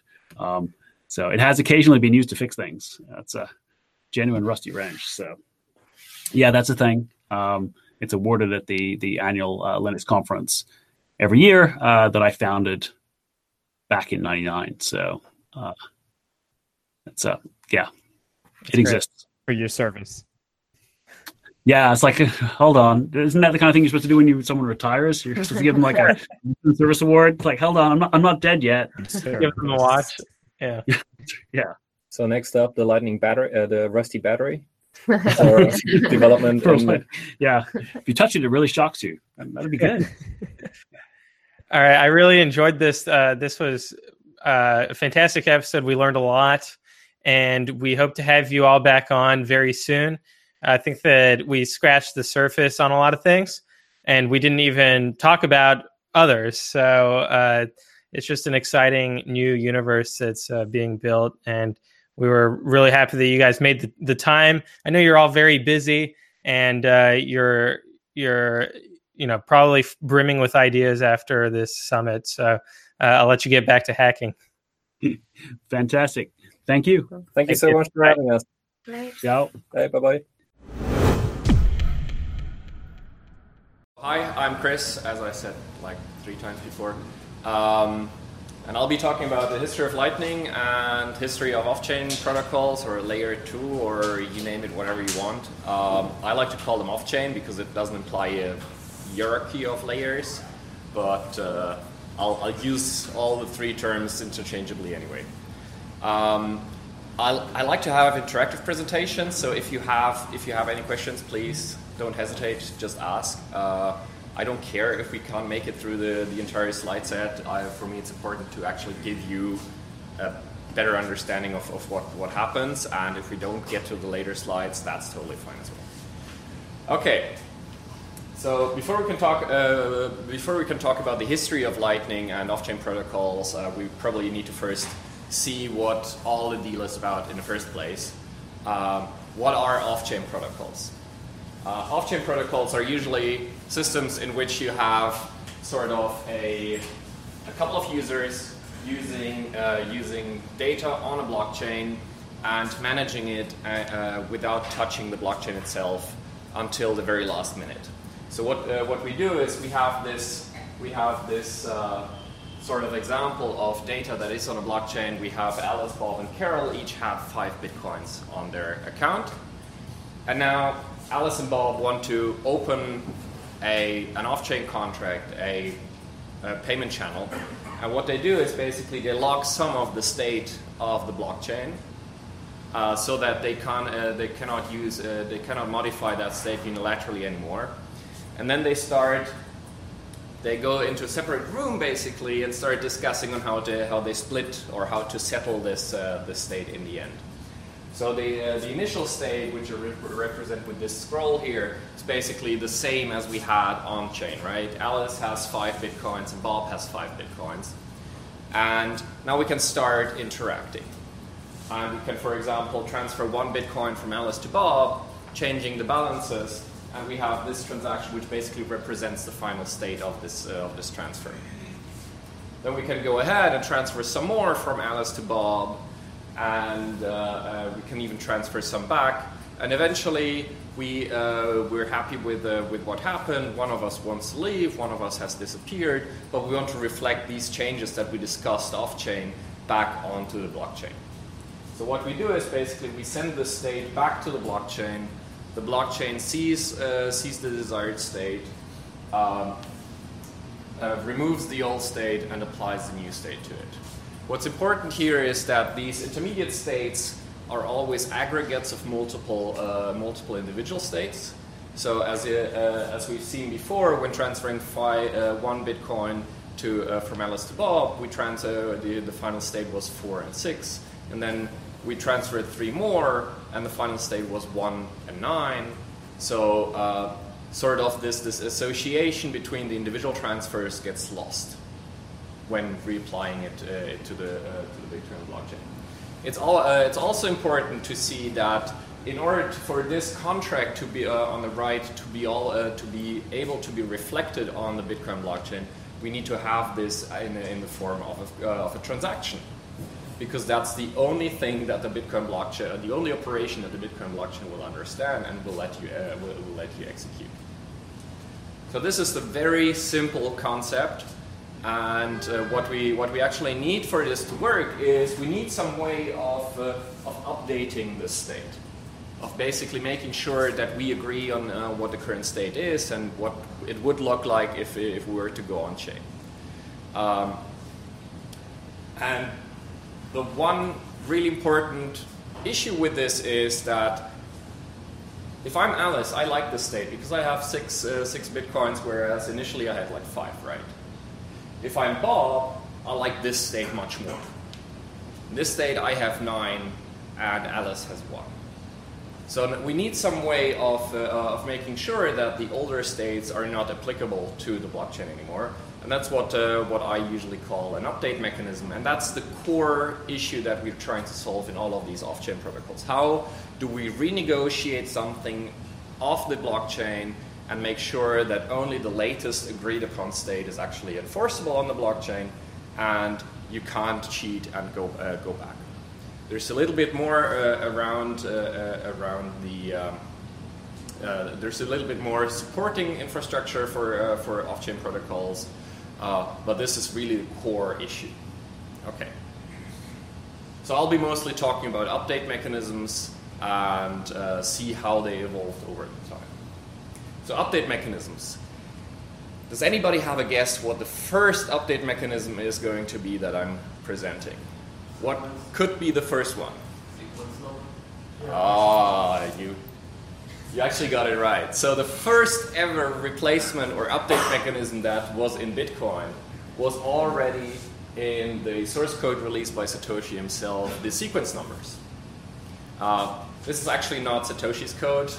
This is as far back on GitHub as I could go. This is from, uh, from sirius-m, uh, a commit in August tw- uh, 2009, but it's I think it's the same.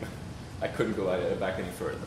So the idea with the sequence numbers is basically we create a transaction, we send it out there, and then we create a new transaction that replaces this transaction, and we hope that miners will replace it. Uh, but the issue, of course, is miners do not have any incentive, and if if I'm cheating, I could even go uh, go to the miners and say, hey, if you confirm this transaction, I'll give you a cut of 25% or so. Uh, so you can actually incentivize uh, miners to behave against this uh, this protocol. And, uh, and worse, uh, wor- even worse is that you can't even prove that a miner misbehaved because he could just say, no, I didn't see any updates before I mined my block. because if you could, you could actually hold the miners host- hostage. Anyway, so nSequence numbers are cute. They don't work, and it's the reason why we uh, why we repurposed this field a number of times uh, in the meantime for other purposes, uh, which actually makes the semantics of the nSequence field really hard to grasp. Okay, so the first actually working uh, uh, uh, payment channel implementation or off-chain protocol is what's called a simple micropayment channel by Spilman et al. Actually, I'm not sure about the date. Uh, this idea has been floating around Bitcoin talk forever before, and I think Spilman was, was the first one to actually put it in words that made sense. Um, but that's, that's always the issue with the Bitcoin space and the Lightning space. Somebody has always proposed it before you. Uh, you're never going to be the first one and then you publish a paper and everybody says, yeah, that's, that's this old idea from 2011. Uh, yeah. Okay, so the simple micropayment uh, channel is, uh, is simple. Um, it basically starts off with a green user and a blue user. Um, the green user puts up five bitcoins and transfers them into a shared output uh, uh, owned by both the green user and the blue user. And the color of the, uh, of the dot actually represents who has control over it. So in this case, uh, we need signatures from both the green user and the blue user to actually spend these funds. What does this do? It basically prevents me, if I'm the green user, from pulling out the funds below the contract without giving the uh, uh, without giving the other side the control. It's basically just me putting up 10 bucks on the counter and as long as these 10 bucks are on the counter, both me and the barman, we have control over it, and I can't pull them away and try to sneak them away. Okay. Now we need some form of state representation, and that's, as I said, is going to be a transaction. So we have a setup transaction which creates this uh, this uh, this uh, this channel, and we have a uh, settlement transaction that represents the cumulative state of all of our intermediate tra transfers. In this case, I just get my five bitcoins back, and the other party gets nothing. At this point, I sign it. Well, I, will drop those dots in, uh, uh, uh, in future because this is the only uh, this is the only part where signatures are important. So the green party signs it, and gives this half signed transaction over to the blue party. The blue party now has two options. This transaction is incomplete. They could add uh, the, their own signature, completing this transaction and publishing it into the Bitcoin network. Or they can put it into their back pocket and say, yeah, I don't know, he set up a channel, maybe he wants to pay me. Uh, so blue user just, uh, just keeps it in his back pocket, and now we actually go and confirm this first transaction. So I'll always use the lock to represent stuff that is on-chain and the, uh, the box without lock in there to, to represent uh, a floating transaction or a transaction that we haven't confirmed just yet. Okay, now we've set up the channel, uh, we can actually go ahead and transfer some. So in this case, I transfer the, the blue user, the green user transferred one Bitcoin to the blue user, creating a new settlement transaction, again signing it, I can't do anything with it because the blue signature is missing. But I'm handing it over to the blue user. The blue user again has the option, okay, do I sign it? Or maybe there's more coming. And most cases they will actually hold, uh, hold on to it and, and say, yeah, maybe, maybe some, uh, something else is coming up. So indeed, we do this a few more times, and eventually we have uh, this final state. The blue user now sees, okay, I, I need this money, I have to get it now, or the green user disappeared and yeah, I don't want to wait for him to come back. Uh, so what the blue user does is it takes the transaction that had, that gave him the most funds, adds a signature to it, and broadcasts it in the, in a Bitcoin network. Uh, and eventually, this is going to be confirmed. So this is a very simple uh, payment channel that is uh, that that is uh, um, that has been implemented a number of times. We have we have actually built some some prototypes of uh, access points being paid using these uh, Coke machines that would dispense using these micropayment channels and so on and so forth. Yeah.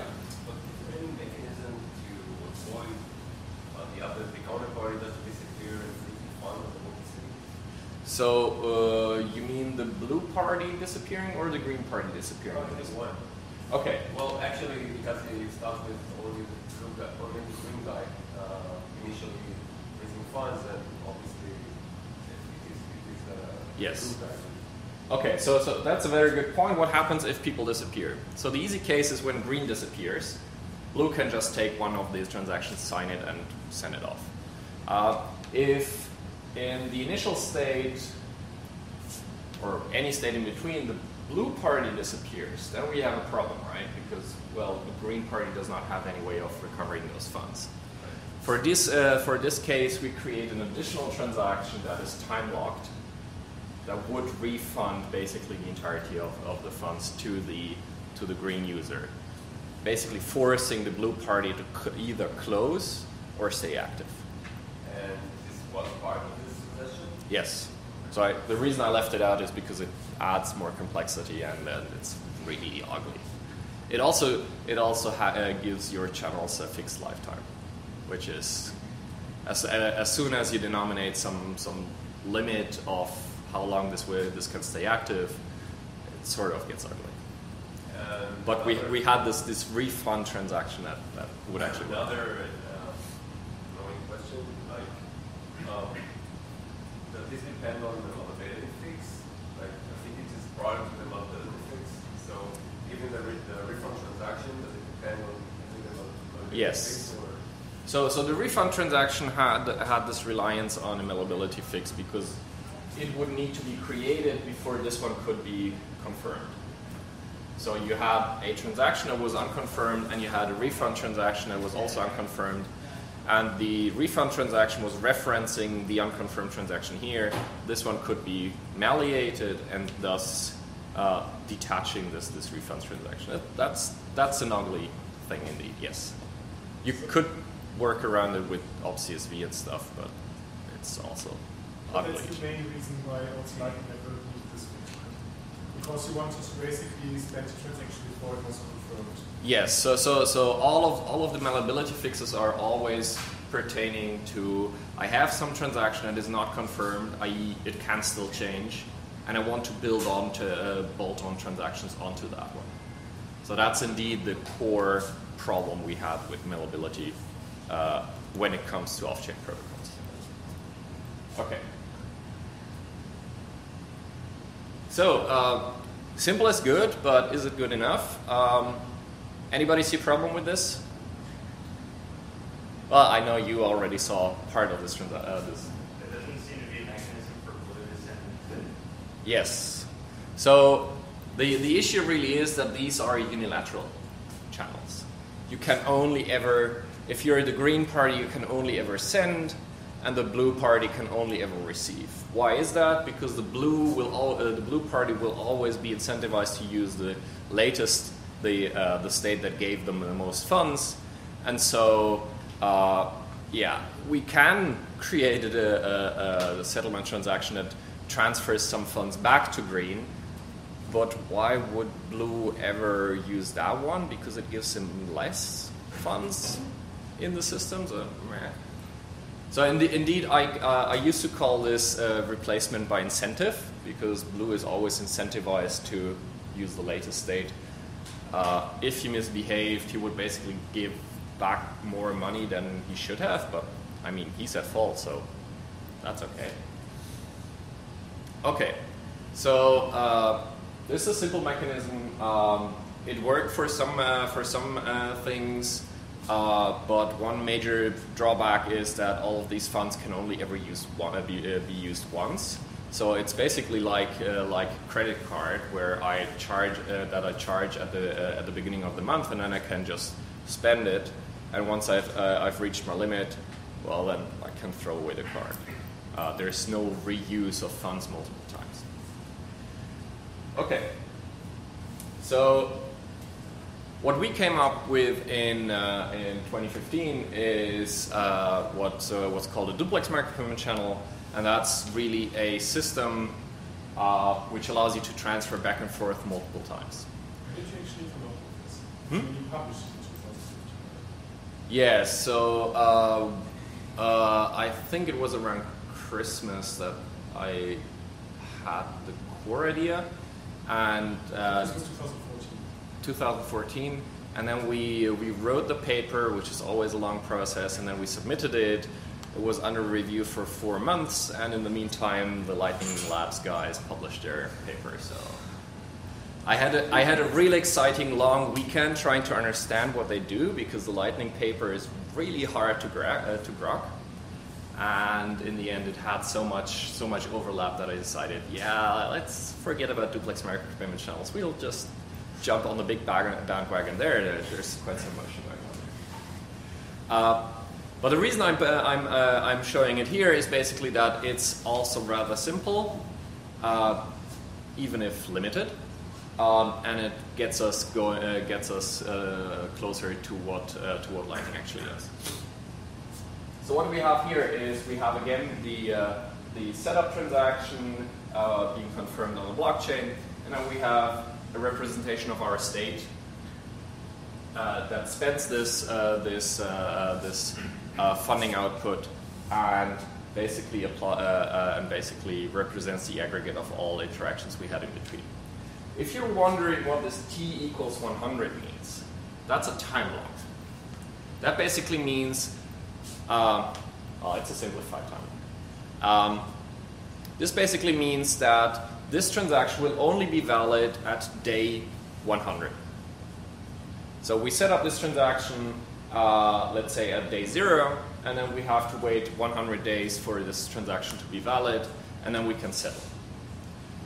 So how do we do replacements? Well, we create a new settlement transaction that is valid slightly before that one. So that means that the, in the time between ni- uh, day 99 and day 100, only this new transaction is valid. And if we can, uh, if we can make sure that during this one day period we can actually have this transaction confirm on chain, then the old state with Q100 is basically is effectively replaced. And we can do that a number of times. And and as you can see, it, it basically counts down to towards today. So this is sort of uglyish, but also ugly in that in the sense that uh, now I have to wait like 96 days to get my funds back. That's that's really bad. The solution here is to, uh, to have to differentiate between a collaborative close and, and a unilateral close. So in the unilateral close, all I have is uh, both parties have a copy of this transaction. The other guy goes away. So now they uh, so now I have to wait like 96 days for it to confirm, but I will get my funds back. And in the collaborative close, we actually have this uh, the system where you and I agree that uh, um, that we want to close this channel, that this is the final state. So let's just sign a copy without a time lock and be happy. So if we if we uh, if we do a collaborative close, we can create this transaction which is valid immediately, and we can settle the, the channel without having to wait at all, and everybody's happy. Um, one of the important parts here is that unlike in the simple micropayment channels, here the state is symmetric. Here I don't have this guy signs first and this, sign, uh, this guy signs later. Uh, I hold a half complete transaction, you hold a full complete transaction. In this case, we're always dealing with fully complete transaction, fully signed transactions. And this will be important again with Lightning.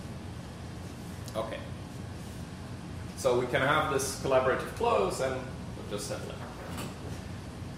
And now for the one that everybody has been waiting for. Um, the lightning penalty mechanism, as I like to call it. Uh, lightning penalty is asymmetric again, which is why I emphasized that before. So we have uh, uh, some data that only the blue participant knows, some data that only the green participant knows. And the security of this protocol relies on the green uh, participant not learning anything from the blue part, and the blue part, uh, the blue participant never learning anything of the green part. So if you ever try to do a backup on Lightning, that's why. Okay. So what we do is basically we, uh, instead of creating one settlement transaction, we create two identical ones with one little difference uh, in here, namely that this output that, uh, that, the, uh, that goes to the blue participant and is known by to the blue is encumbered with a bit of a poison. Um, and I'll show you how to use that in a second. So we have these, uh, these initial states, 4 and 1, 4 and 1, and they are mirrored. So now we want to create a new update, uh, 3 and 2, 3 and 2, and we run into the usual problem, right? How can we ensure that this is the only version of, uh, of the, uh, of the off-chain contract that will be enforced, and this one can't? So as I mentioned before, um, the outputs that are known by the blue participant and go to the blue participant, or the green participant and go to the uh, green participant, are encumbered a little bit. And the way we use that is basically we give, when, uh, when the uh, blue participant wants to convince the green participant that, no, I'm not going to use this transaction, what they do is basically they hand a transaction that, uh, that steals their funds, they hand that transaction to the green participant, name, uh, basically saying, hey, if I ever publish this transaction, feel free to, to steal my funds. And the same goes for the other side. In this case, the green participant could use this transaction uh, to get four bitcoins here. So it creates a uh, punishment transaction that takes these funds and rewires them to go to, go to the blue participant. And then he sends this transaction over to the, uh, to the green participant, basically saying, hey, if I ever misbehave, if I ever try to, to confirm this transaction, which I promised you that I wouldn't, feel free to punish me. And we can do that several times. So in this case, we've just updated to 4 and 1. And again, we've poisoned the old transactions in such a way that if, if they ever leak on chain, then we're going to die. And the nice part about this is this is going, uh, this can go on indefinitely. Um, that's a huge advantage compared to duplex micropayment channels. So duplex micropayment channels had a limited time uh, time life. Uh, the reason for this is because we were counting down time locks towards today, and we, when we've reached today, there is nothing we can do. We had a bit of a workaround there uh, with a invalidation tree, and because that's the go-to place for computer scientists to, to find their solution. It doesn't work. Let's use a tree. Um, yeah, it, it wasn't that nice. Okay.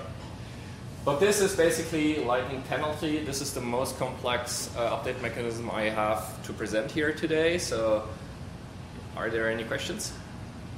Are, is everybody a lightning expert and I'm wasting my breath? Are you, are you going to talk, talk about uh, L2 and talk? Yes. Okay. That one. uh, and, and does the whole, I think I heard you say before that you think it's a bad model to like penalize uh, so strict people like Yes. Um, are you going to get into that in the L2 talk or? Uh, I, I, I can uh, I can basically um, What are the trade like? Why do you feel that way? Like, what are the trade-offs there? So, so one step back. In this case, we are actually punishing the, the misbehaving party, right? We are not, if, uh, if we, um, if, for example, the, green, uh, the blue participant publishes this transaction, it's not, it's not enforcing the latest state we, uh, we agreed upon, but it enforces that yes, green gets his money back and some more, and blue gets nothing. So this is this is why I call it LN penalty, and why uh, why everybody is like, hooray, cheaters are going are, going to be hit on the head. Um, I don't quite like the penalty model because uh, I had some really awkward situations where um, people were backing up stuff and then restoring nodes, and then it's really easy. If you if you forget anything of this happened and you restore this state, then it's not your fault, but you're going to cheat. Even even if you reestablish contact with the, with the other party and say, hey, by the way, I have this state the other party can say, whoa, that's really old. Yeah, yeah, you go publish that. You go ahead and do that. And uh, so there is, there's this sort of deadlock where I can't do anything. Uh, and if I do something, then I'm going to be uh, punished. And that actually happened to me uh, while at CoreDev here in, in New York. I was sitting in the middle of the room and I was like, yeah, I'll just restore this node quickly. I'm sure I've, I've uh, stopped it before taking the update. And suddenly, in the middle of the room, you hear me crying out because, uh, because I was like, what the fuck happened here? And it turns out um, uh, the node was not shut down. And I reconnected, and the other side actually said, yeah, yeah, you go ahead, publish that one. You'll be fine. Uh, I wasn't. But so with H2, you, you have not the same problem, but similar problems, don't you? You have a similar problem. If you publish um, an old state and you don't know all the newer states, the other side pick up the new state that is like most beneficial to them. Yes. Like a newer state. Yes, yes, but- so, so still it's a problem. Like it still not enforces the other party to make to to to get to the actual state. Yes. Because that's what you said before. That the problem is that you don't recover the actual state. It's Exactly. So the advantage here is uh, with, with L2 is that I actually can outsource all of this. Uh, it's not uh, it's not me. Uh, well, I'll, I'll get to that later when, when I'm actually talking about this. Uh, so, but what, what I don't like about the penalty mechanism is that, that it's really even even for it it makes stuff really hard. Uh, if, if you back up stuff, we've had loads of people that were using the Google backup from Eclair, and we're like, oh, I can I can replicate this node multiple times and run it on my phone and my laptop and my my uh, my tablet, and then they were like, what what just happened? Because they were using it concurrently and they were backing it up to Google Drive and then restoring it and then okay, that's it's just really bad. Yeah. Um, uh, River Fields Old Note, I've had uh, seven breach closes. You had seven breach closes. Yeah, where it's entirely In, in, in your favor or? Yeah. Oh, okay. So, so you. it becomes really annoying because then I, I have to uh, see whether I've refund the customer and they're complaining, oh, I uh, backed up my wallet, they rented it. lost my Yeah. So it, it, it also makes the whole state machine really complex when you're implementing this. Uh, we had this one issue, uh, I think, with uh, Rene, um, where um, the other side misbehaved and we stole their funds, uh, but forgot about our, our own funds. Uh, so, so that's that's a really fun corner case to try to debug, um, and it took forever to actually find it. So uh, the more complex the state machine is, the more bugs you will have, basically. Yes. So basically, we need to keep like sequence of all the secrets mapped to their corresponding states, and if you want to have multiple devices, you need to have them sync the same state, right? Yes. So so having having multiple devices, you would probably prefer to open multiple channels uh, that are not shared among devices, or you need to remote or having one device be a slave to the other and the other one is actually running the nodes. Um, yeah, sharing states among uh, among multiple nodes is really bad, um, and it makes this really painful. Sorry. Talk about like virtual channels where you could have node, multiple nodes that act as well. Uh, yes. So uh, what what you can do is uh, there is uh, there is two things and, and uh, that I'll talk about later. Uh, L2 actually allows you to have multi-party channels because this asymmetry which you have here is, is no longer there. And uh, there is also a proposal called, uh, uh, well, two proposals. One is Perun, uh, which is some Nordic god of lightning. Um, and I always pronounce it with a Spanish accent, which makes it super weird. Um, uh, that, that allows you to have virtual channels that, uh, that map to real channels. Uh, or uh, you can have channel factories, which uh, are basically bigger groups that then bootstrap channels off of, uh, off of this, this large group. Okay. Yeah. Yeah. Another question. Are you aware of like other projects uh, with type of uh, off-chain payment technology to actually use, like uh, I don't know, I think Storage doing flags or stuff like that? Are you aware of it? Um, so I'm aware of a few uh, few projects that go into that direction. Uh, one, of course, is Raiden, which is a one-to-one uh, one, uh, one-to-one clone of uh, Lightning, basically. And I had fun giving lecture at Stanford. I had really uh, a lot of fun uh, half an hour before the lecture started recreating the smart contract for, for Raiden, and it's 20 lines. So that's like three and a half million dollars of funding per line. Um, really good value. Um, and there is, of course, the whole uh, state channels. Uh, is it called state channels in, in Ethereum? Um, but there's there, there there's a hmm?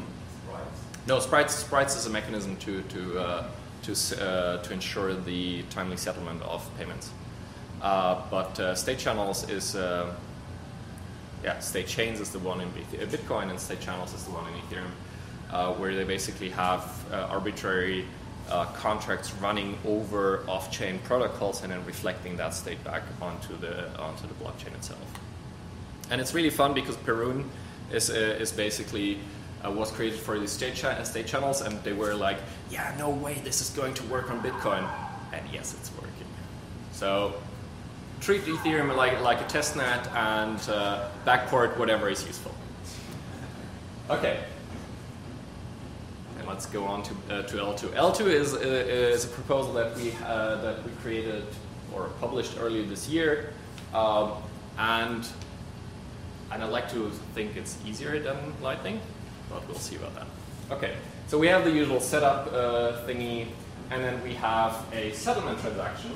This time it's not, I drew it below here, and if you can see the small clock basically means that uh, this, uh, th- this transaction is time locked. Uh, so what we do is basically we create the setup transaction and we immediately create the settlement zero. And the settlement zero just gives back the money to the green participant. And we encumber this transaction using a time lock. So basically this settlement will become valid after, let's say, day. Okay. If nothing else happens, well, green gets his money back and we're done. Now, if we want to do an update, we basically just create what's called an update transaction, update one, that takes this output and creates a new output that has exactly the same structure. And we attach a new settlement one to it, which reflects the new state. So we just transferred one Bitcoin from green to blue. Uh, we've invalidated this by, uh, by double spending it.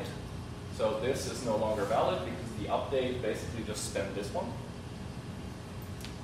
And yeah, that's how updates work in L2. You can do that a, a number of times again. So update 2 and, uh, uh, activates settlement 2, settlement 1 is discarded, and so on and so forth. That's basically the whole, the whole trend. Yes? How does it, you know, it's a double spend on chain if you're matching all these? Yes. So I didn't mention this, but you can actually replay the entirety of this protocol on chain, which makes it really easy to uh, really, really easy to visualize. We can actually do this interactively on chain. Um, so in here we have 24 hours to uh, create an update, and then the update gives us another 24 hours. Uh, and if we if we update in time, then we get another 24 hours, and so on and so forth.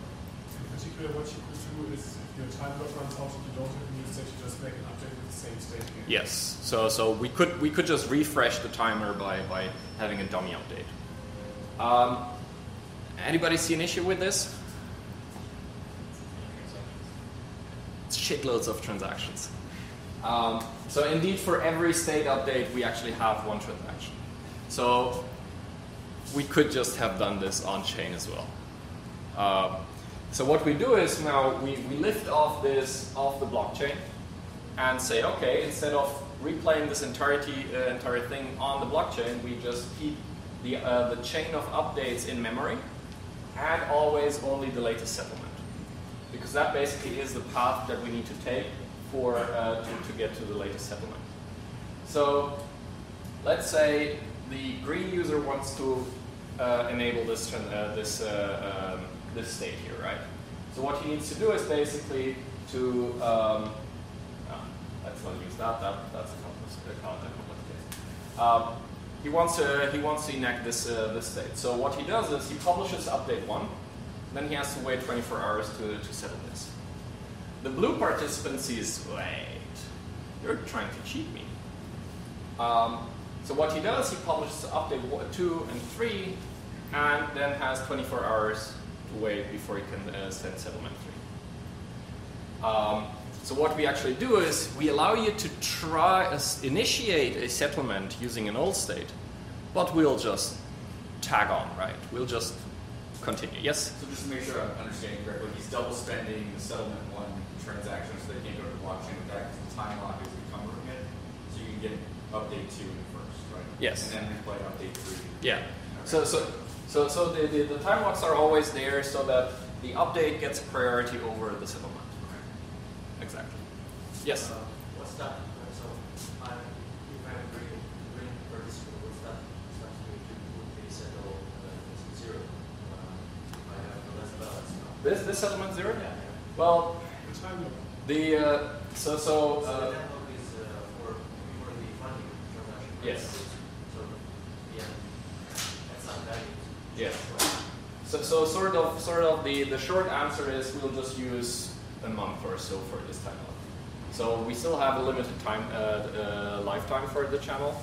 Uh, the more advanced uh, one is that we have a trigger transaction that is placed in between here, so that we have the funding transaction that creates the shared output. We have a trigger transaction that initiates the uh, uh, the time locks, and only then we attach settlements. So think of it like the settlement zero does not exist, and update one actually initiates the countdown. So we we we, we have ways to uh, we have ways to make this in, uh, open indefinitely. So the settle one actually have a balance five zero uh, in, in this case. Yes. So so yeah, the numbers don't quite add up, I should add the trigger transaction, which makes it easier. So the the issue here was uh, was that we basically had this uh, this problem of uh, yeah we, we are basically if we have n uh, n updates we're replaying n transactions on chain right. So what if we could do something like this?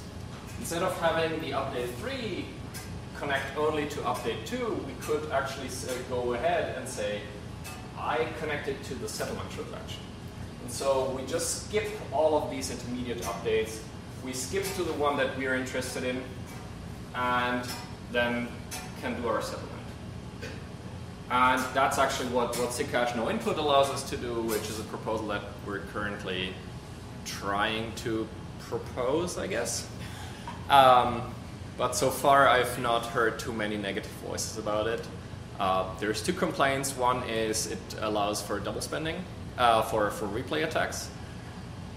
But then again, we have SIGHASH none. Um, and the other one is it doesn't go far enough. We should parameterize everything. Um, and to that, I just say first we need use cases before we open up more flexibility. What is the replay attack for? So the replay attack basically means that if you have, uh, so in this case, replay is, is wanted, right? We can have uh, we can have funds.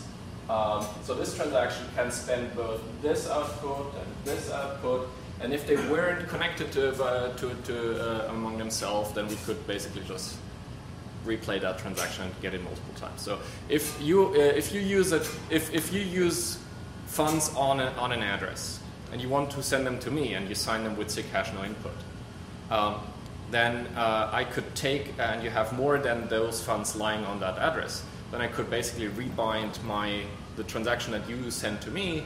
I could rebind it to any of your other outputs and basically grab whatever is on that address. So there needs to be uh, some some care taken about how how much you expose yourself to that, uh, and we usually just generate new key pairs for every for every single one of these dots. That's a simple solution. Can you just review what a SIG hash is? So SIG- basically just uh, is a uh, is a little flag in the uh, in the signature that tells us what uh, what information is part of the signature and what isn't.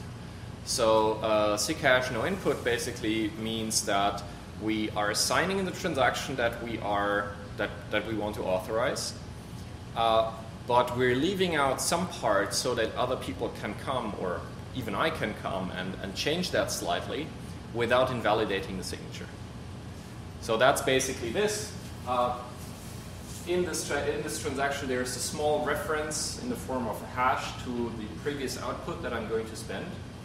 And instead of taking this whole transaction and just signing it, we'll just carve out this little space and sign everything around it instead. So that keeps some flexibility in, the, in there, allows us to rewrite it without invalidating, uh, and uh, yeah, has, has some nice, nice effects. Yes? Let's assume that Bitcoin 18 doesn't count. Yes. Wouldn't you still build L2 and have this upper, like, I mean, the updates is basically linked list, right? Yes. So if you construct them in a way that it's like a skip list or like a tree, we said before, computer scientists solve every problem with a tree. Yes.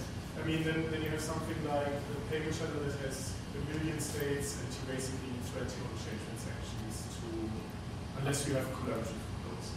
That's- I mean, it's still, That so so the alternative would be to have this tra- this transaction and sign it like n times, attached to atta- so so that that's one thing, uh, but you can't get around to having at least one signature for each output that existed at some point in, in the in the system. So even even if you do a skip list, you have to have a path from every single node up to the next level in the skip list and up to the next level in the skip list. So you're you're not gaining that much. Uh, so you can you can move signatures from being having to be transferred to okay yeah we, we structure it as a skip list, but you'll still have to remember n signatures in total. if remember them. Yes. I mean, when, when it really happens on chain, you don't have to go the full path of update 1, update 2, update 3. You just have like of on-chain transactions. No, no, no. I, I mean, if you, well, what you can do is basically have this update and sign it n times bound to every single one of them, and I give you this bunch of, of signatures, and then we don't have to have an on-chain footprint that is, that is any bigger than SIGHASH no input. But you have huge messages, yes. And the skip list is a trade-off where you have smaller messages, but also have uh, have a bigger on-chain footprint. Is there is there like a possibility that the person could agree someone stated that it would be more cost prohibitive for them to broadcast like pay the transaction fee for that than than update zero? Like I could build up like a million transactions. And I go broadcast update zero, the other party now has to like like that kind of footprint. The, the skip list. So if, if you cheat, we can make you pay the fee and not give it back to you. But uh, it's always hard to, to sort of punish one party um, in the case of misbehavior because misbehavior is not observable on chain. Misbehavior is only observable by other parties that know about the state of the channel. And so we can't really build a punishment into the into the state into the state transaction without having interaction with, with the other party. And I think I'm running short on time, yeah. Um, yes, so um, I had a few more slides, but as I mentioned, great interactions. Um, it's basically layers all the way down. Uh, we, have, uh, we, we have discussed uh, the update mechanism, uh, but uh, there's many, ma- many more facets in there. We have what we've just talked about is are these two boxes here. And the Lightning Network is a lot more than that. We have we have a transfer layer that allows us to have multi-hop and a secure end-to-end payments. Basically, either my payment arrives or it doesn't. Uh, we have the Sphinx uh, layer, which obfuscates which path we're taking through the network. Um, we have a gossip layer that basically exchanges information. How can I go, go from point A to point B in the network? And there's, uh, there's a, a, whole lot of uh, transport layer encryption and feature negotiation and so on and so forth. Yeah, so I had channel factories, cool topic. Perun, we've talked about this before. It's one of the things that I'd like to backport from, uh, from the Ethereum folks because it's rather nice. And that's it. I'm out of time, so but uh, I'm, I'm around the whole week, so if you have any questions. Cool. Hmm?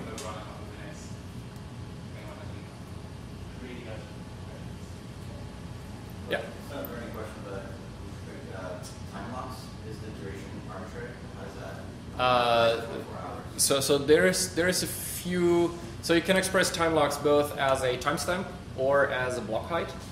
And in block height, obviously the granularity is like 10 minutes or whatever your block interval is. Uh, and the timestamp based ones, I have absolutely no idea why they are in there. Uh, I, I, guess it's median time past the block size, what they're referencing. But uh, I, I, always use use uh, use block based time locks because they're easier to reason about and they're actually absolute numbers that are do not have this issue of is this is now 10 p.m. or is it one second to 10 p.m.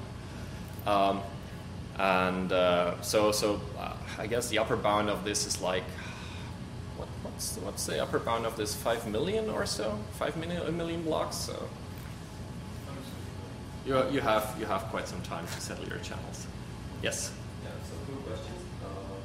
so L2 is actually uh, working with HTLC just as right?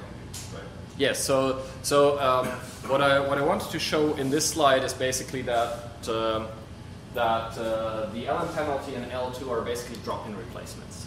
The entire rest of the stack remains the same. All we do is basically we change the way we negotiate new states, and HTLCs are just part of the state that is attached to to a settlement transaction.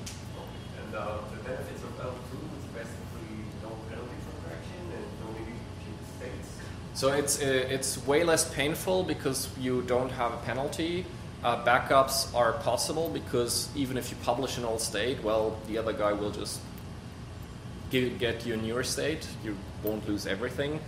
Uh, the state management is uh, is much easier because well, we now have symmetric state. There is no there is no uh, okay if I leak this information and you can try to kick me in the in the butt like that. Um, and you keep far fewer state because there is no way for uh, for the replaced information to ever leak on chain. Um, whereas with LN penalty, you still have to keep all the secrets from uh, uh, removed HTLCs, otherwise because these HTLCs might actually leak on chain. This is no longer possible with, with L2.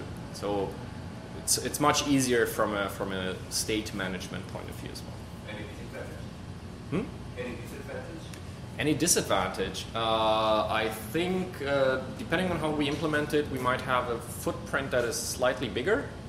And we, uh, so, so one more transaction instead of having like two transactions, we have three. Uh, and in the case of SIGHASH no input not making it, we'll have a really hard time actually trying to implement it. So this is one of the cases where um, I sort of break my promise about uh, about layer two and off-chain protocols being really nice because they allow you to experiment freely. Uh, not really because we actually need to change the base layer as well. So that's that's sad. I, I would have liked to get to to get it working without, but I haven't figured out how to yet. Cool. Thank you so much, and I'll be around.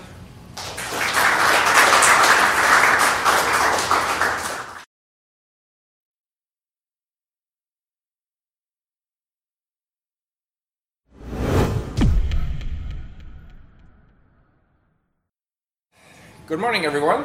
my name is Chris, and I'm a, a Bitcoiners Anonymous. Uh, Hi, Chris. Well, not, not that anonymous, actually, uh, which might be difficult.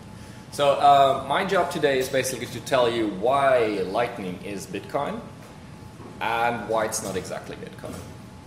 Um, so there's there's a few fundamental differences between Bitcoin uh, on-chain payments and Lightning. I will always call Bitcoin on-chain payments just Bitcoin because it's sort of the classical way of doing it. Um, and uh, the differences between Bitcoin and Lightning are sometimes small, sometimes bigger. There's trade-offs when when to use which, um, and uh, some of these trade-offs are basically the reason why we use Lightning. And some of these are really, really annoying details or even big issues that you might encounter when coding a Lightning app. Um, and I will tell you what to expect uh, when, when uh, what might go wrong and, um and how to fix that, hopefully. So let- let's, let's begin with the good parts, the parts where Bitcoin is equal to Lightning. Uh, so payments on Lightning are denominated in Bitcoin. This is really fundamental. You always, we are building smart contracts that are bit, uh, based on the Bitcoin blockchain or whatever blockchain you're using.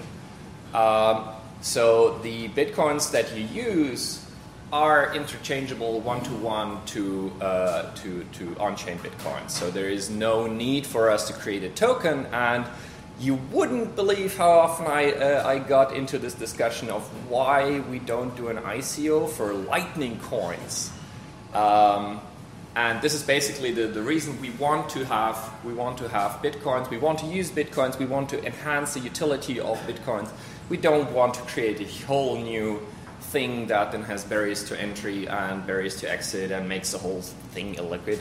Uh, being Bitcoin is we help the Bitcoin uh, ecosystem. We allow people to accept Bitcoin more uh, easier. We allow to extend the use cases for Bitcoin. So it's Bitcoin all. Uh, Lightning by no means is a complete replacement for Bitcoin on-chain payments. Um, there's uh, there's different levels at which uh, at which on-chain payments become much much better than uh, than off-chain payments. You have to be aware of the uh, of these trade-offs, and uh, you should choose the right tool for the right job.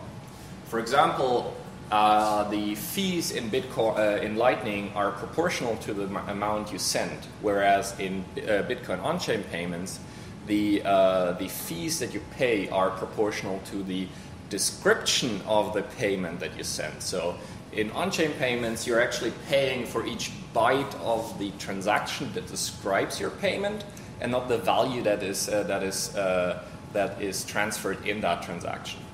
Uh, in Lightning, however, since we have a liquidity network, we actually need to leverage some fees that are both uh, fixed per, uh, per transfer, so that there's a base fee that we leverage. Basically, I have to do some cryptographic operations for, to forward your payments, uh, so I will ask you to pay one Satoshi for each forwarded payment. Uh, and we also have uh, proportional fees, which basically mean, hey, I had to put up such and such liquidity to forward your payment. Please pay me accordingly to what I just transferred. And there's a natural cutoff point that will automatically emerge where the proportional fees are just higher than on chain fees for really large payments. But that's okay because for, un, uh, for really large, large payments, like you want to buy your sixth Lamborghini, um, you probably have to fill out some paperwork anyway, and you're, it's not like you're, you need to leave the store in the next two milliseconds, right?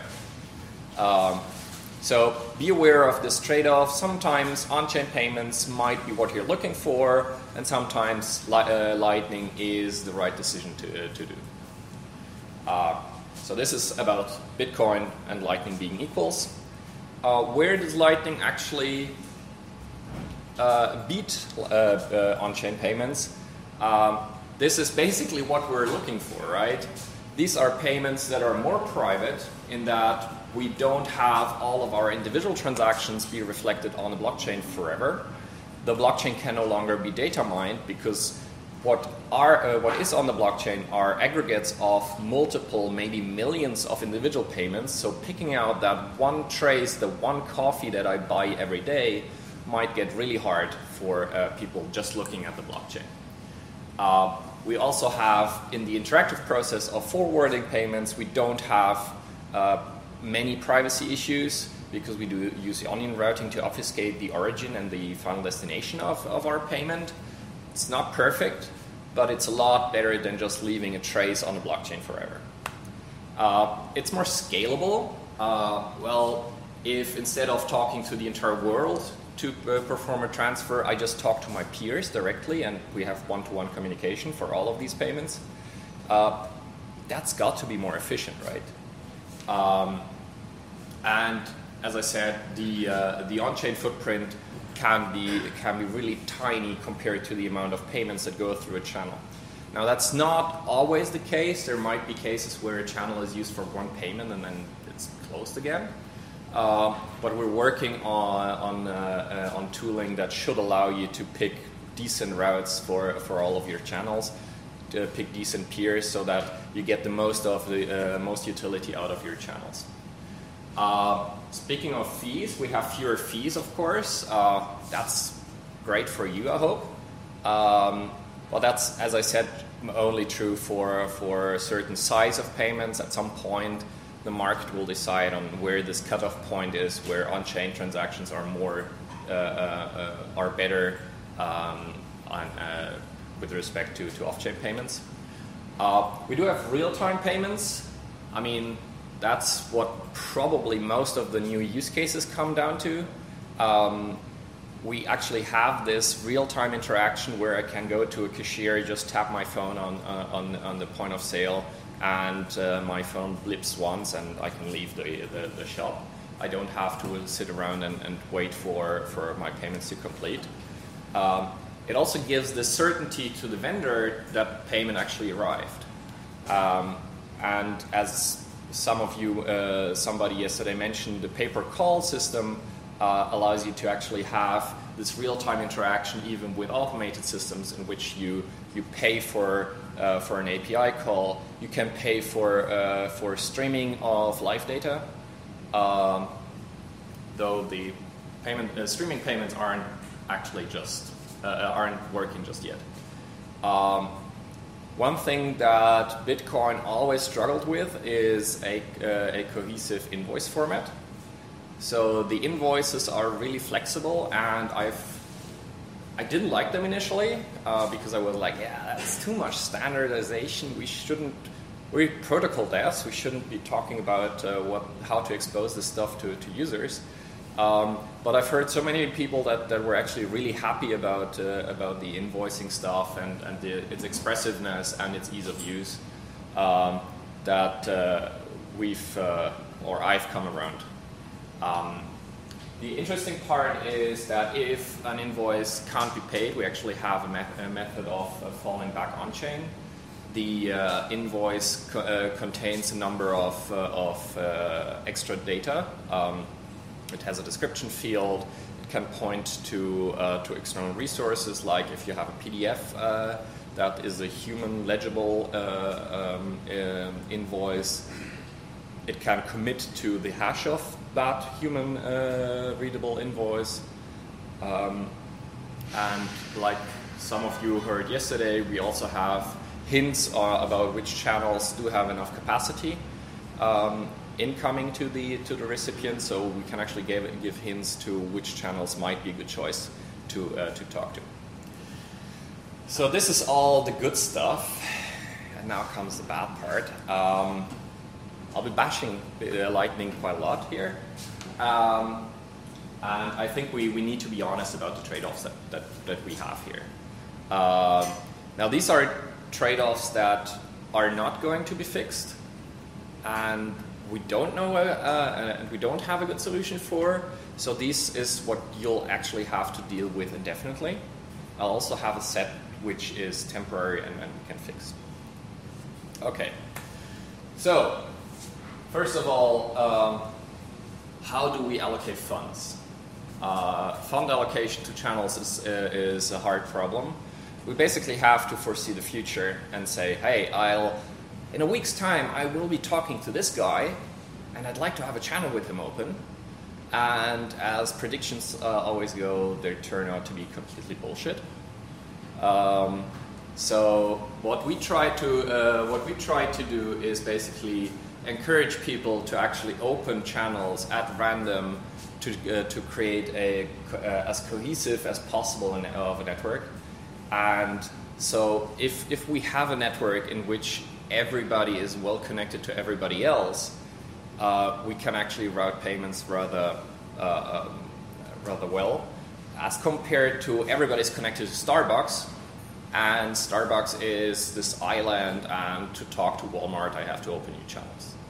So if you can try to create bridges between these uh, these systems, but I also think that these bridges will automatically emerge once we have uh, once we have a working fee market. Uh, simply because it will be uh, will be a positive thing for people to earn some fees on the side. Uh, maybe not to not as a, as a form of income, but to offset your own use of, uh, of Lightning. Um, I don't think that, that routing will be a, uh, will be a good business. Uh, it might pay for your own use of, of the Lightning Network. So I get 10 Satoshis in, in fees, and now I can spend like 10 Satoshis on routing my own payments. Speaking of routing, uh, routing can be difficult. Uh, we built uh, we built Lightning as private as possible, and for this we had to uh, we had to include some of the um, we had to remove some of the information that we might have wanted to, to share. Uh, as Elaine showed yesterday, was uh, said yesterday, it, we don't communicate what the current balances of the endpoints are. We communicate what the total capacity of the channel is. But if there is ten dollars on, on this side, I have no idea whether I can transfer one dollar in this direction or maybe nine dollars in this direction. Uh, we just have to try and, and see if it fails. Um, if we were to, to publish that information, we could basically see, okay, there's this channel uh, has a reduced capacity by 13 satoshis. This has a reduced capacity by 13 satoshis. And this has a reduced capacity by 13 satoshis guess where the payment went. Um, and even if we were to communicate that information, it would be massive amounts of information uh, of data, right? This this would basically be a broadcast from every channel for every path uh, going to every node in the network. So uh, yeah.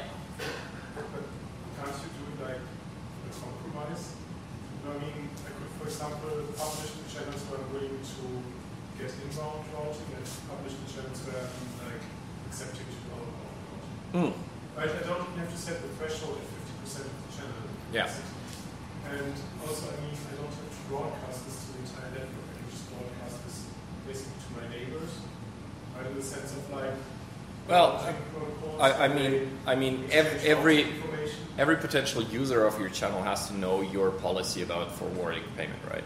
On my other yeah. Uh, so basically, every single node that might want to use your channel needs to be informed about the parameters of your channel.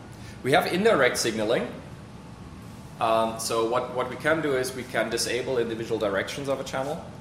Uh, we can set fees uh, to basically infinity, uh, so people don't use that channel. Uh, um, and uh, uh, and we can set fees to zero to basically say, hey, if you use this channel, it's free. Um, but uh, we, we still we still have this reliance on information that we don't have direct access to, and we're also relying on peers that uh, that we ourselves don't control. Uh, one ugly detail is that we actually need to be online to receive. So this is this is an interactive uh, uh, an interactive process. When receiving a payment, you need to actually acknowledge the receipt of the payment. That's a step backward from, from Bitcoin, where we could just publish an address and just go away. In this case, we have to acknowledge the receipt. Uh, and it also means that our funds are in hot wallets. So be sure not to keep your college funds in Lightning channels. Don't keep your pension in Lightning channels. you're not going to make money off of this. This is this is your daily change with which you're going to buy coffee and maybe the occasional grocery shopping tour. Don't put your life savings in this. Um, I've been I've been hit a few times uh, in, in my in my time with Bitcoin uh, for considerable amounts. Do not keep your funds in hot wallets. Just don't. And exchanges are count as hot wallets as well, by the way. Um, the uh, somebody mentioned it yesterday, but it's it's worth reiterating. Uh, payments are fast if they're fast but sometimes fast is slow.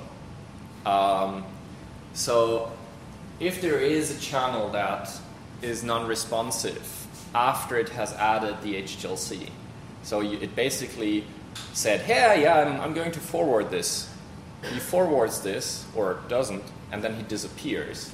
There's no way for us to say, hey, uh, will this resolve? Will this actually be paid? Or might this come back and we need to retry? So sometimes payment will get stuck. And these stuck payments are even slower than on-chain payments because they have timeouts attached.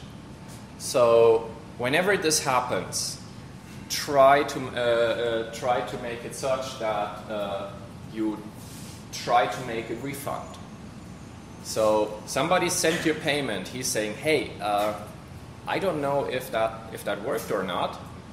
Uh, what you can do is basically you can uh, you can send them a payment back for the same payment hash, such that if the payment succeeded, they can get the payment back. If the payment did not succeed, they can uh, they can get uh, they cannot get the payment back. It's still going to be slow and funds will uh, will be locked up, but it allows you to have a retry immediately without having this. Now we don't support refunds uh, automatically just yet or I don't think any of the clients actually has, has the facilities to do so. But uh, it is always nice to say, hey, you had trouble paying me. Uh, if this payment goes through, I will refund you, no, no problem. Uh, just try a different route.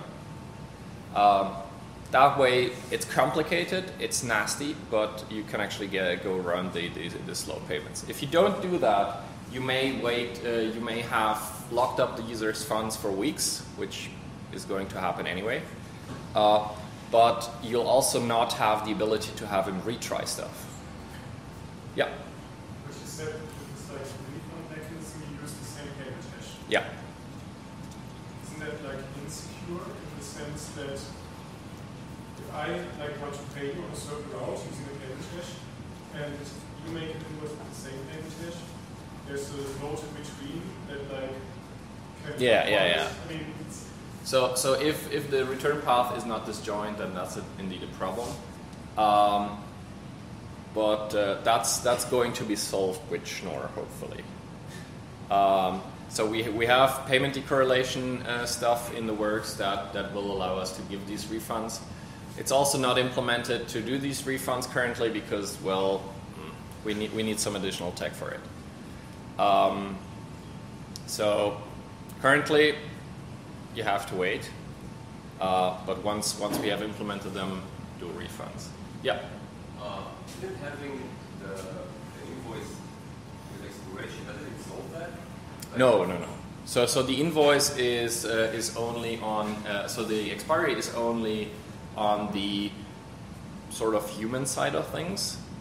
Um, the expiry is not expressed in uh, in the uh, in the off-chain contracts at all. It basically is just, hey, I expect you to pay to initiate payment in half an hour. Uh, that might go through, or it might not go through. But clients will refuse to, to initiate payment if this uh, if this uh, expiry already has expired.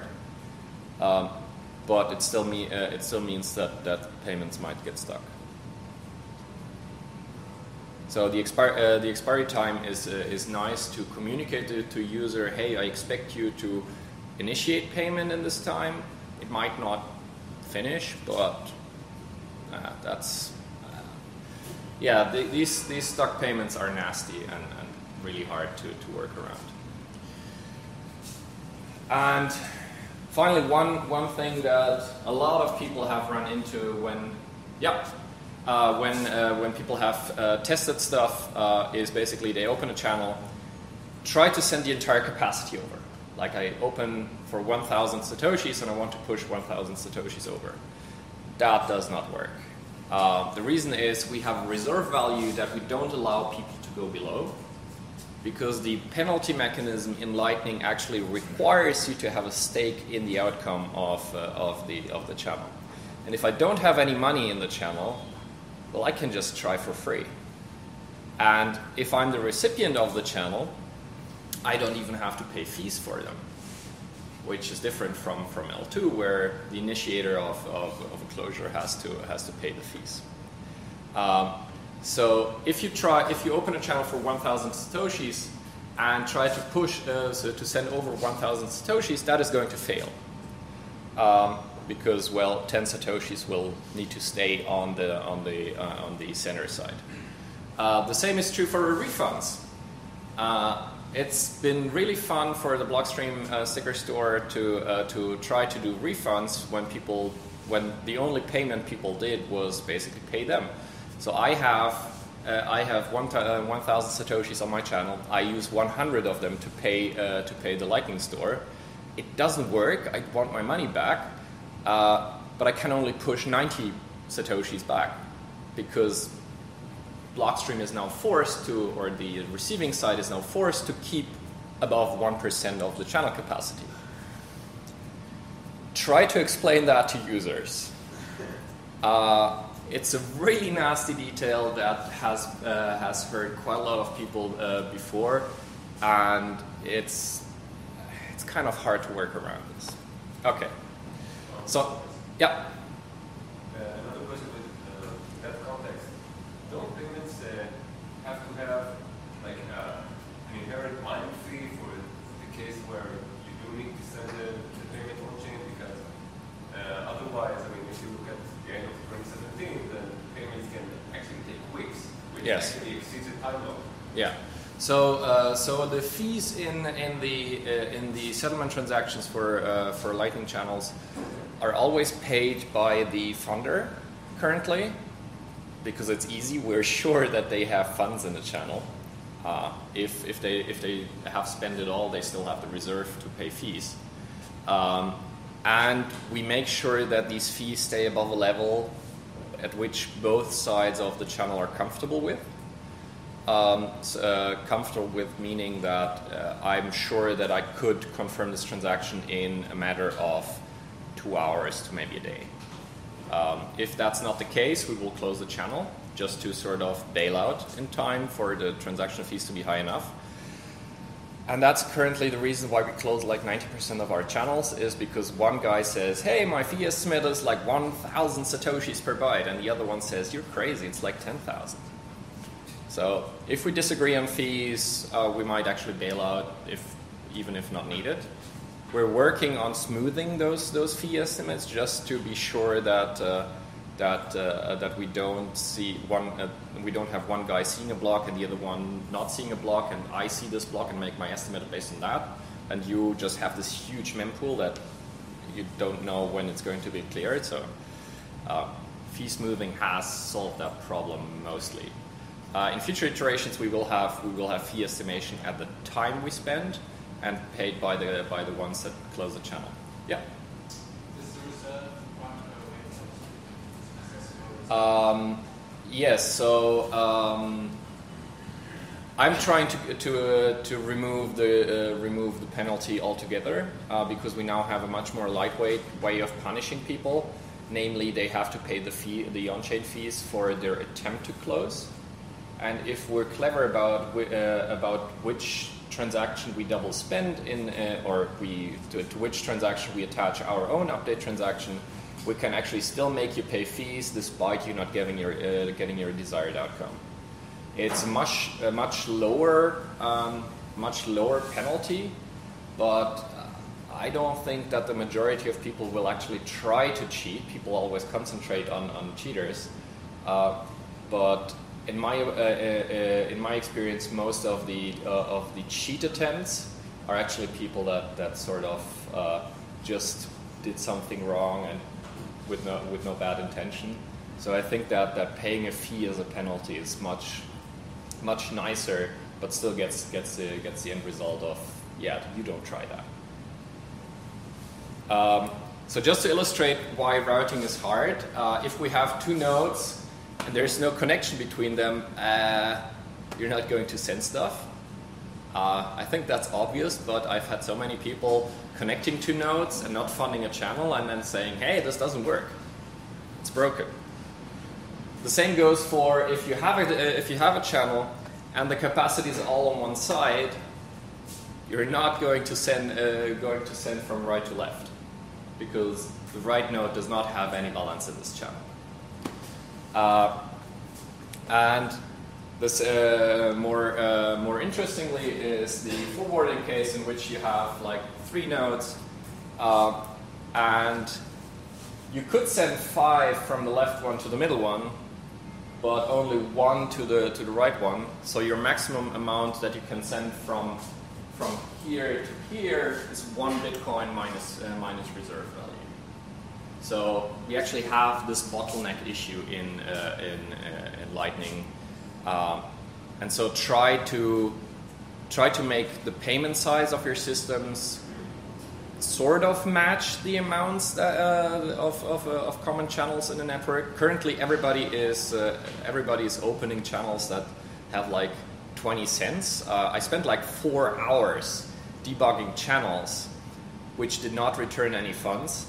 And, it, uh, and then I finally took a look at what the, what the channel amount was, and it was 19 cents. At which point it was clear hey, everything went to fees. Sorry. Okay, finally, uh, yeah, three minutes. Uh, the ugly but temporary. This is basically a slide that I stole from one of our internal presentations. Uh, it's what's coming up in, uh, in November uh, during the spec meeting. And we have, um, on the left side, we have some really nice, uh, nice improvements. We have splice in and splice out, which allows you to add and remove payments. Um, and we have multipath routing, which basically means that uh, if I have a channel of five and I have a channel of four, I can actually bundle the capacity of these channels if later the paths re, uh, merge again. And I can actually use the entirety of my funds. What this allows you to do is basically have a, uh, a wallet that is really nice because it shows you one balance and it shows you what happened to that balance over time.